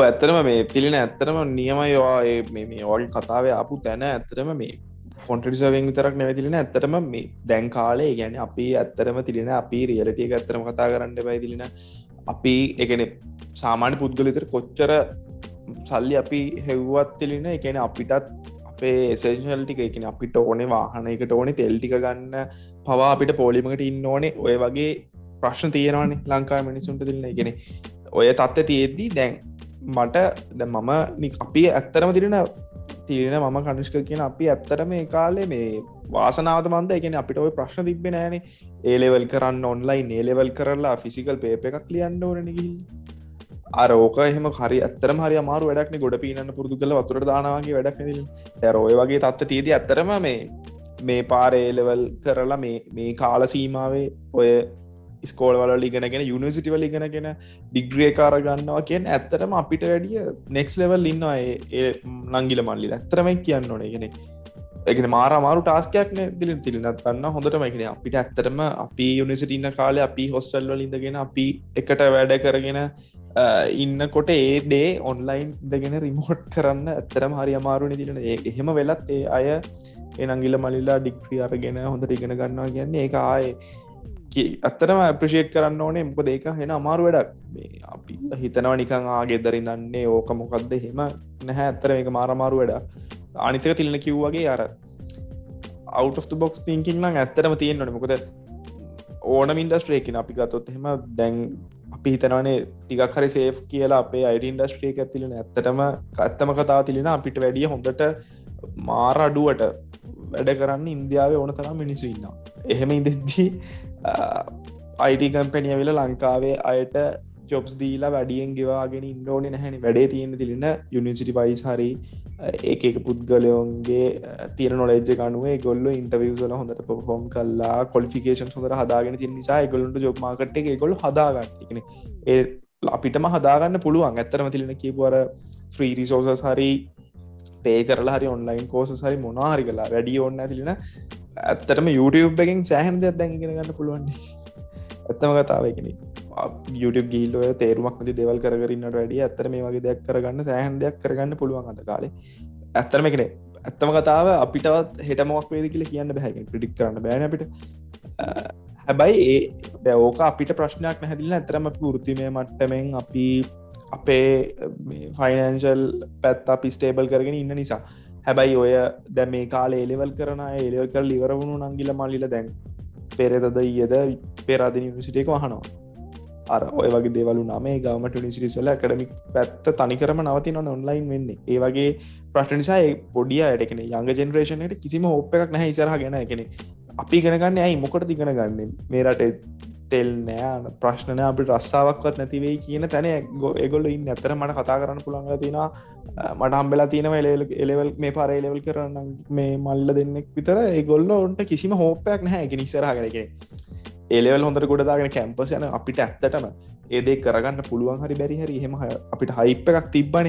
මෙහෙම කරගන්න ඕන කියලා එහෙම අයිඩියක් නැහැ ගොල්ලොන්ට ඇතරම එක මේ ඇත්තරම අර හිතනටඩිය සැහන ලොකු ප්‍රශ්න කෙනවට අර තිලින කියපුත ඇත්තර මාර වටිනවා කියනෙ එහෙම කිසිම මේකක් නැහැඉතින් තමන් අවට් බොක්ස් තිංකින් කියනදේ පාවිච්චි කරලා තමන් ගිස්කිල්ස් වැඩි කරගෙන අර කලින් කිව්වගේ මම දැ වෙන්නේ සොෆ්ට ඇන්ජිනිකෙන ම වෙන්න කිවස් කෙනෙක් මයි කියන තැනයින් නැතුව අර අර කාලෙත් එක්ක තමන්ගේ කොලිෆිකේෂන් සදලා ඉන්ඩස්ට්‍රේක ඉල්ලන දේවල්වලට අනු ඇඩප්ටෙන් වෙලා ගියා නං ඇත්තරම ඉන්කම්මැ කවාගන්න දේ ප්‍රශ්නයක් වෙන්න හැමට හිතන විදියට. නැත කංශක තවමචා අනිවාරය අනිවාරය ඇතරම දිල්ල මේ අපි හිතුරටේ මේක ඇත්තර මාර තැනකට ආවයිකන මාර හොඳයිකන බිඳුතන් සියට මනිතන සෑහන හොඳ නොලෙජ කම්මුණා කිවස් කියන ෆිල්ඩ එකන ඇත්තර මන්න දැන හිරනෑ වෙච්චර ලොකු සීනක් හා එහෙම දෙයක් කියලා. ඇත්තරම දැ මට වුණත් දැන් දැ මම කව දරි ගෙදරක් හදන මට දැන් ම පිල්ඩින්නක් නෙවෙයි ම ගෙදරක් හදනවනොත් මට දැන් තේරෙනවා කිවස් කෙනෙ හිටියන ඇත්තරම කියලා. මේ නෑ ඇත්තටම ඉස්සරද ඔයගේ දෙවල් දන්න ෑනමස ඉගන්න දැන්ර ඒස්කේෂන් එක වගේ දැන් මේ තාපැක් ගන්න මචන් මේ ගඩොල් දාහයින යන්නේ. හදර බාස් පස එදස් වන්සයක් කෙනා කියල සල්ලි අරගෙන ඔහ මච්ච ගාන්න පුලන ඒවගේ දේවල්දම සෑහ අඩු කරන්න පුලන් කිවස් කෙනෙක් කිද්දි ඇත්තරම එඩිවලි ඇතර මාර වටිනා මේ තිල තිබ මේ අයිඩියා එක සහයක ආකරපු එක්ස්ලනේෂන් එක. මේ පොඩ්කස්ට ගහන අයට තව දෙයක් කියන්න ඕනේ. එකන ඔයගොල්ලොන්ට කිවස් කියන ෆිල් එකට එන්නොත් එන්න කැමති කන්ස්ට්‍රක්ෂන් ෆිල් එකට එන්න කැමතින බිය මොඩලින් කරන දීගෙන ගන්න කැමතින ඒ ඕන දෙකට තිලින කටක් කරගන්න පුළුවන්. අපි පොඩ්කස් ඩිස්ක්‍රපෂන් එක දාන්න තිලින කටක් කරගන්න පුළුවන්. ලිංක්ස් ටිකක් යාගේ ලින්ක්ටන් එක ඇතුළු ලිංක්ස් ටිකක් දාන්න තිලින අපි පොඩ්කාසේ ගෙස් කෙනෙක් කාවහම මචන් එකැන ඒ අර එයාගේ ප්‍රොෆෙෂන් එකින් ඇරෙන් එකනෙ තිලින ඇත්තරම කිවස්කින් ප්‍රොෆෙෂන් එක හොඳ ස්ටේබල් තැන ඉන්නවන එයාලගෙන් අහනවා අපි පොඩි ප්‍රශ්න ටික හරි මේ ඇතරම මේ මවාගේ ප්‍රොෆෙෂන්යට දල් ප්‍රශ්නය හරි මංහන්න පලින් ප්‍රශ්න කංශකත හයි තිලින ජීවිතය දකින අනිත් අය වටිනවා කියලා හිතන හැබැයි තිලිනට වටින් නැති දෙයක් මොක්ත මම ජීවිතය දකින ඕකෙන අනිත් අයට වටින දෙයක්. වාට ඒවාට වටි එලනා පිල්ලන ඉබල්ලවාත් බ තහවන් කල්චක මොනහරි මොනාවද අහන්නේ? මේ මං කිව කිස්සල ඇහුන් නැද්ද? සිගනල් ලොප් පොන්ඩනේ මගේ මට තුන මයිකෙන් පොඩක් ඇතර කියාව වැැක්ක කටලාග තියාරිල්ලබ උඹ මැක්කෙන්ට ගත්ත ඒ ඒකයි මංකිව නිවනය කියලා. බ්‍රව්තකින් ඒකයි මයික කවුලත් නැද්ද? ශේප්ද මේක ෆෝන් ගන්න මේක ඔය මෙ මේකද? අසුසයකද නැන මේ මැක්ක මැක්කේ ආ. එමට කිව අද ඔන්නුනා කියල මේක ඕ ඒකත මංහිතයෝ චාදට ගාලාවද බිලන් දව ඒක මක් කරේ. මේක කැනබ මේ මේ රැම්මක තියෙන මචන් මක්කරි කෝඩ්ඩගේ එක්සයුට්ටනාව හැම්මලේම නවත්තම් බදියන්න හැක්කලා හරි බල්ලල හරි ප්‍රශ්නය අයහන තමන් උත්තර ඔව මං අයහන්න මං අයහන්න ඒකන මේ මමර පොඩ්කාස්ට කටිනිය කරන්න ඉදිර මහන්න මචන් තිරන මට අහන්තිනගෙන අපි පොඩ්කාස්ට කෙනගේ ගෙස්ගෙන් අහනවා. එකන අතරම ප්‍රශන් පැත්තිෙන් සෑහන අතන කියන්න කෙනෙක් නම් හෝන තියන්න හෝ කිසි ප්‍රශ්න හැ අපි අහනවා. පොඩි ප්‍රශ්නටයක් අහන මේකන වගේ ප්‍රෆෙෂනයට දාලා නොවෙන්න පුළුවන්. මඟහන්න ප්‍රශ්නය පලන එක. ඔයා ජීවිතය දකින අනිත් අයට වැදගත් කියලා හිතන අනිත් අය ඒක මාර වැලිුවයක් නැත මාර වැලිුව එකක් දෙන ඔයාට ඒක වැලිුව එකක් නැති දෙයක් මොහත් ඒකට මම මෙහෙම උත්තරයක් දෙන්න ඇතරම ජීවිතේ ගොඩක් අනිත් කට්ටිය ගත්තොත් එහෙම අපි සමාජය ගත්තොත් එහෙම ඒ කට්ටිය ගොඩක් තරාතිරම ඊට පස්සේ තමන්ගේ පවුල් පසුබිම ඒ වගේ දේවල් වලින් ඔළුව පුදුම්වගෙන ඉන්නවා. හැබැයි මමත් මගේ පෞද්ගලික ජීවිතය ගත්තොත් මමත් කාලයක් ওই විදිහට හිතාගෙන හිටියා. ඒ කියන්නේ මම ඉන්න තත්ත්වය මේ වගේ තැනක්. එතකොට මම මෙන්න මේ විදිහට තමයි ඉන්න ඕනේ. ඒතර අනිත් කට්ටිය ඒකට පල්ලෙහැන් ඉන්නේ. එතකොට ඒ කට්ටිය මට අදාළ නැහැ කියලා. හැබැයි ඒක ඊටාම් වැරදි මතයක්. ඊට පස්සේ මම මගේ ජීවිතේ මම හිතන්න ගත්තා හැමෝම සමානයි. අපි හැමෝම ඉපදෙන මැරෙන මිනිස්සු.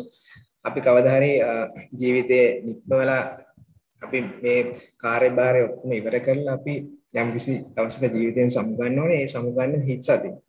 එතකොට මම පෞද්ගලිකව මගේ ජීවිතේ දරපු මතයක්. ඒ කියන්නේ මමත් සහ ගොඩාක් මිනිස්සු මේ සමාජයේ දරපු මතයක් තමයි තමන්ගේ තරාතිරම මත තමන් උසස් කියලා හඳුන්වලා ගන්නවා. හැබැයි මම හැම මම දැන් හිතන්නේ අපි හැමෝම නිහතමානී වෙන්න ඕනේ. අපි මැරෙන මිනිස්සු. අපි හැමෝම එකයි. ඒක නිසා අපි කාටවත් එහෙම විශේෂයෙන් සලකන්න ඕනේ නැහැ. එතකොට එතකොට අපේ ජීවත් වෙන්න අතලේසි. අපි අපේ ලෙවල් එක පොඩ්ඩක් පල්ලෙහාට දාලා කියන්නේ අපි හැමෝම සමාන මිනිස්සු කියලා හිතුවොත් එහෙනම් අපිට ජීවත් වෙන්න ගොඩක් ලේසි. එතකොට මම දකිනවා මම දැන් ඒකට ලොකු වැලියුවක් දෙනවා. අපි හැමෝම නිහතමානීව අපි ගැන වැඩිපුර හිතන්නේ නැතුව අපි ජීවිතය සරලව ජීවිතය දිහා බලාගෙන අපි හැමෝටම උදව් උපදව් කරගෙන අපේ රිලේෂන්ෂිප්ස් වලට වටිනාකමක් දීලා අපි කටයුතු කරන එකෙන් අපේ ජීවිතය ඉතාම සැහැල්ලු වෙනවා සහ අපිට සතුටින් ජීවත් වෙන්න අවකාශය ලැබෙනවා කියන්නේ. ඔව් ඇත්තටම මේ මම ඇත්තටම හිතුවේ හොම උත්තරයක් තිල්ලේ දෙයි කියලා. ඇත්තටම ඒක ඇත්තම කතාවක් ඉතින් ඒක මේ මොකද මේ දැන් අපි මේ ඉන්න කාලේ තියෙන තත්ත්වෙත් එක්ක තව කෙනෙක්ට උදව් කරන්න පුළුවන්නම් ඇත්තර මේ දේ තමයි මාත් දකින්නේ. මාර වැලිුව එකක් විදිහට තමන්ගේ තත්ත්වය තමන්ට සල්ලි තියෙනවා හෝ නැති වෙනවා. හරි. මම ලංකාවේ ලක්ෂපතියෙක් වුණත් මට ඇත්තම කතාව ඔය ලොකු තැනක කනෙක්ෂණය මොනහරි දෙයක් නැත්තල් ලංකායි මටත් පෝලිමක ඉඳලත් වගේ වාහනකට තෙල් ගහන්න නොන ඒවගේම තමයි දවසේ ආදායමට වැඩ කරන පුද් මහත්තුරන්න ලංකාවේ. ඒ ගොල්ල පවා පෝලිම රීහල සෙට්ටෙන් ඕන. ඇත්තරම තිල්න කිප් කතාව ඇත්තරම හොඳයි. අනිෂ්ක. නවමද මොනද අපි තව තිරනගෙන් තිරල අමාරු දාවන අපි. ඔවු නම් දව සිඳන්න මේ තිලනවාට මොනගේ කියන මැසෙන්ජ කර දෙන්ඩදී දෙන්ඩ තියෙන්නේ? දැන් මේ කහන නංගිල මලන්න පුළුවන් ගොඩක් අනාගතගෙන හෝප් තියාගෙරන්න ඉති ඒ කට්ටිය හෝපස් කියන ඇතරම මේ තත්ත් එක් හෝප් නැතිවෙන පුළුවන් නැතින්න පුළුව හෝප් ලස් වෙලා ඉන්න කට්ටියත් ඉන්නවා. එතකොට මේ මේ අපි අපි මේ කැම්පස් ගිහිල්ලා අප පොෆෙෂණ කර අප කරේක බිල් කරගෙන මේ යන කාල ඇතුළ අපිටත් ඔයගේ ඒක විදිහේ මේ මෙච්චර මේ ෆයිනන්ශල් ක්‍රයිසි සේවගේ දේවල් නෙවෙයි. යොනට අපි ෆේස් කරු එක තැන් තිබුණ අපිටත් හෝපලස් කෙළෙතුුණ ඉතින් මේ තිරනිට මොනවාගේ මැසේජ් ගත දෙන්න තියෙන්නේ? සමර්කඩේ මේ අහන කට්ටිය මේ පිසෝඩ් එක හල කිවස් කරන්න එකට්ටියට ආසිතල ඒ පැත්තර යන්න හිතාගන්න පුළුවන්. තාගරින් නොෆින් පුළුවන්. ඒ නගිල මල්ලාට ව්‍යහන කට්ටියට තිරට මොනවාගේ මැසේජ්ජ ඇත දෙන්නදී ඇත්තන මේක ඉතා හොඳ ප්‍රශ්නයක්. අපි ඒ කියන්නේ මේ මොන කැරිය එකක් තෝරගත්තා පිටවස අපි ජීවිතය මොන වගේ ප්ලෑන්ස් තිබ්බත් අපි හැමතිස්සම අපිම විශ්වාස කරන්න මුලින්ම. ඊට පස්සේ අපි ඒ විශ්වාසය මත පදනම් කරගෙන ඉලක්කයක් තියාගෙන ඉලක්කයට වැඩ කරන්න ඔයාලා යං යං ජෙනරේෂන් එක ඉන්න කෙනෙක් නම් මේක අහගෙන ඉන්න තරුණ කෙනෙක් නම් තාම ඒ කියන්නේ ප්‍රොෆෙෂන් එකක් ගැන හිතලා නැති යම් කිසි බලාපොරොත්තු කඩවීමකින් පසු වෙන කෙනෙක් නම් හැමතිස්සෙම තමන් ඉලක්කයක් තියාගෙන වැඩ කරන්න කියලා තමන්ටම හිතාගන්න. ඒක තමන්ගේ මයින්ඩ්සෙට් එක තමන්ට වෙනස් කරගන්න පුළුවන්. ඒ කියන්නේ අපි පුද්ගලයෙක් විදිහට අපි මෙහෙමයි මම මේ වගේ පුද්ගලයෙක් කියලා අපිට නිර්වචනයක් නැහැ. අපිට හැමතිස්සෙම වෙනස් වෙන්න පුළුවන්. ඒ වෙනස් වීමේ පොටෙන්ෂියල් එක හැම පුද්ගලයෙක්ගෙම තියෙනවා. ඒක අපි හරියට අඳුනගන්න එක තමයි වැදගත් වෙන්නේ. ඒක නිසා හැමතිස්සෙම ඉලක්කයක් තියාගන්න, ඒ ඉලක්කයට වැඩ කරන්න.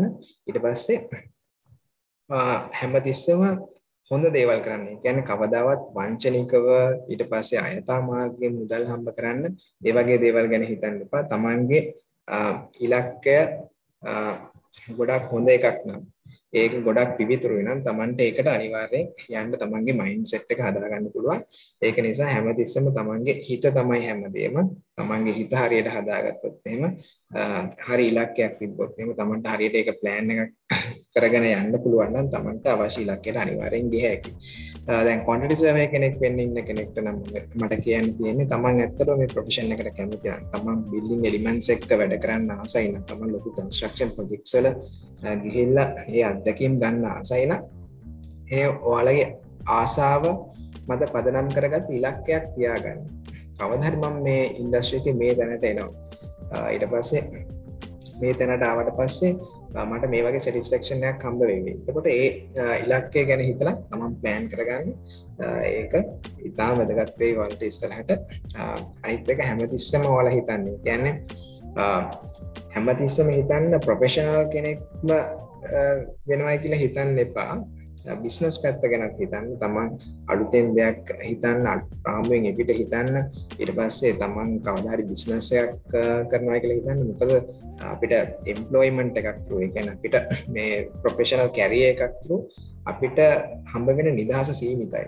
නමුත් තමන්ගේම බිස්නස් එකක් පටන් කරගෙන තමන් ඉස්සරහට යනවා කියන්නේ එතකොට තමන්ගේ අනාගතය ගැන තීරණ එය තමා සතුයි ඒක අසාර්ථක වෙන්නත් පුළුවන් සාර්ථක වෙන්නත් පුළුවන්. නමුත් තමන්ට ජීවිතයේ ඉතිරි කාලේ නිදහසේ ගෙවන්න පුළුවන් තමන්ම බිස්නස් එකක් පටන් ගන්නවා කියන්නේ. ඒක නිසා මගේ යං ජෙනරේෂන් එකට දෙන්න තියෙන මෙසේජ් එක හැමදෙස්සම අලුත් විදිහට හිතන්න ඉලක්කයක් තියාගන්න බිස්නස් ගැන හිතන්න.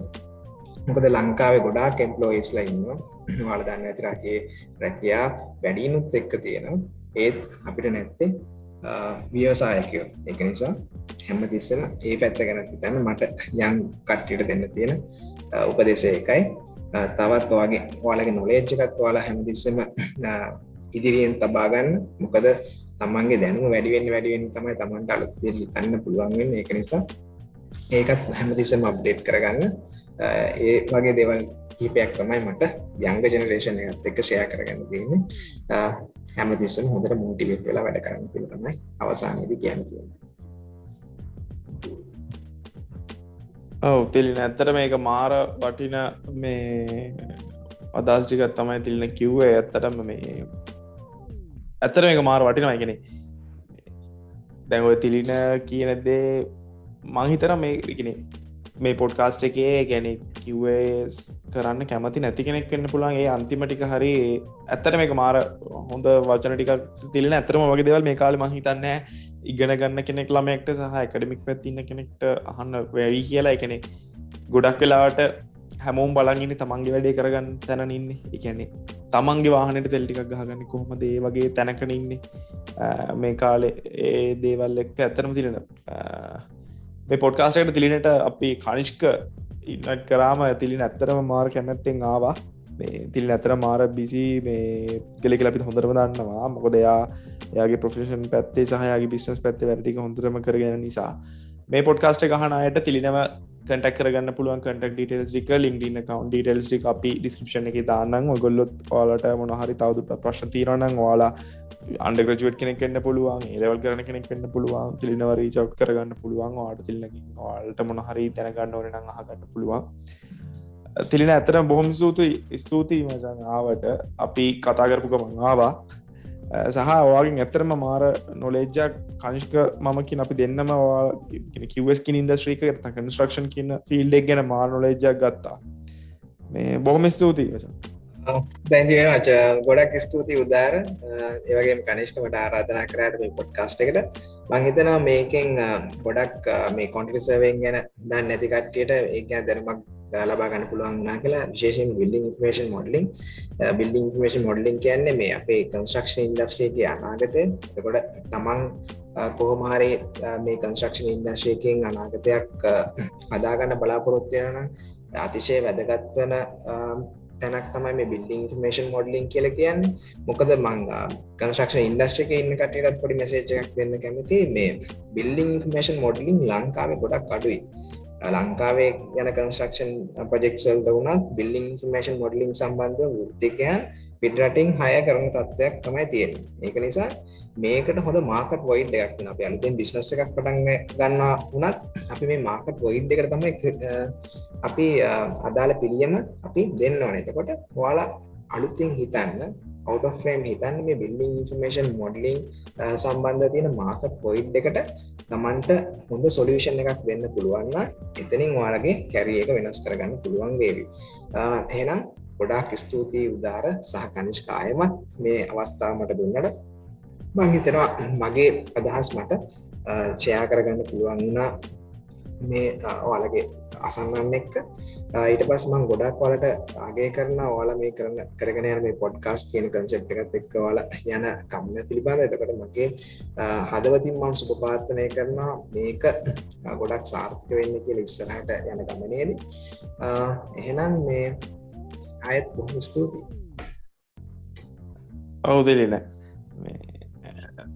අපි හෙන අපි හිත මිසරලා අප පිසෝඩ්ඩකින් හම්බෙමු. මේ තිල්නත්තක අපිට ආයත් ගොඩක් කතා කරන්න පුළුවන්. ඇත්තරම මේ ප්‍රොෆෙෂනල් පැතනත ජීවිතය ගැන ගත්තොත් එහෙම ඇත්තරම හොඳ ක්ස්පිරෙන්සක් තින හොඳ අන්ඩස්ටෑන්ඩික් තින පුද්ගලයක දිට එහෙන කනිෂ්ක අපි ලබ සති අලුත් පෝට්කාස්ට පිසෝඩ් හම අනිවාර තිල්න වගේ තවත් ගෙස්ලා එක් අයනතම අපිටත් නේම ජංගිත්සර ඕ අයිඩිය ඇති බෙව් ඇතරම මේ දැවැකන අපි හිතුවට වඩා පොඩ වැඩ පරක් වුණා. නොට අපි පටන් ගත්තා වැඩේ. ඇත්තරමයිකන අපිට ඕනේ ගැන අර පර්සනල් ස්ට්‍රගල් සැක්ක ජීවිත තැනට අපපු කට්ටිව එක්ක ගෙන විල්ලා කොහොමද ඒ ගොල්ලො එද චිව කරගත්තේ සහය ගොල්ලොමින් අනිත් අයට දෙන්න පුළුවන් නොලෙජ් එක මොහද්ද කියනදේ එක්ස්ප්‍රස් කරන්න තමයි. එන අපි ලබනස්තේ තලු පිසෝඩින් හම්බෙමු. එතකන් හැමෝ පරිසමෙන්ඉන්ඩ ජයවේවා ජය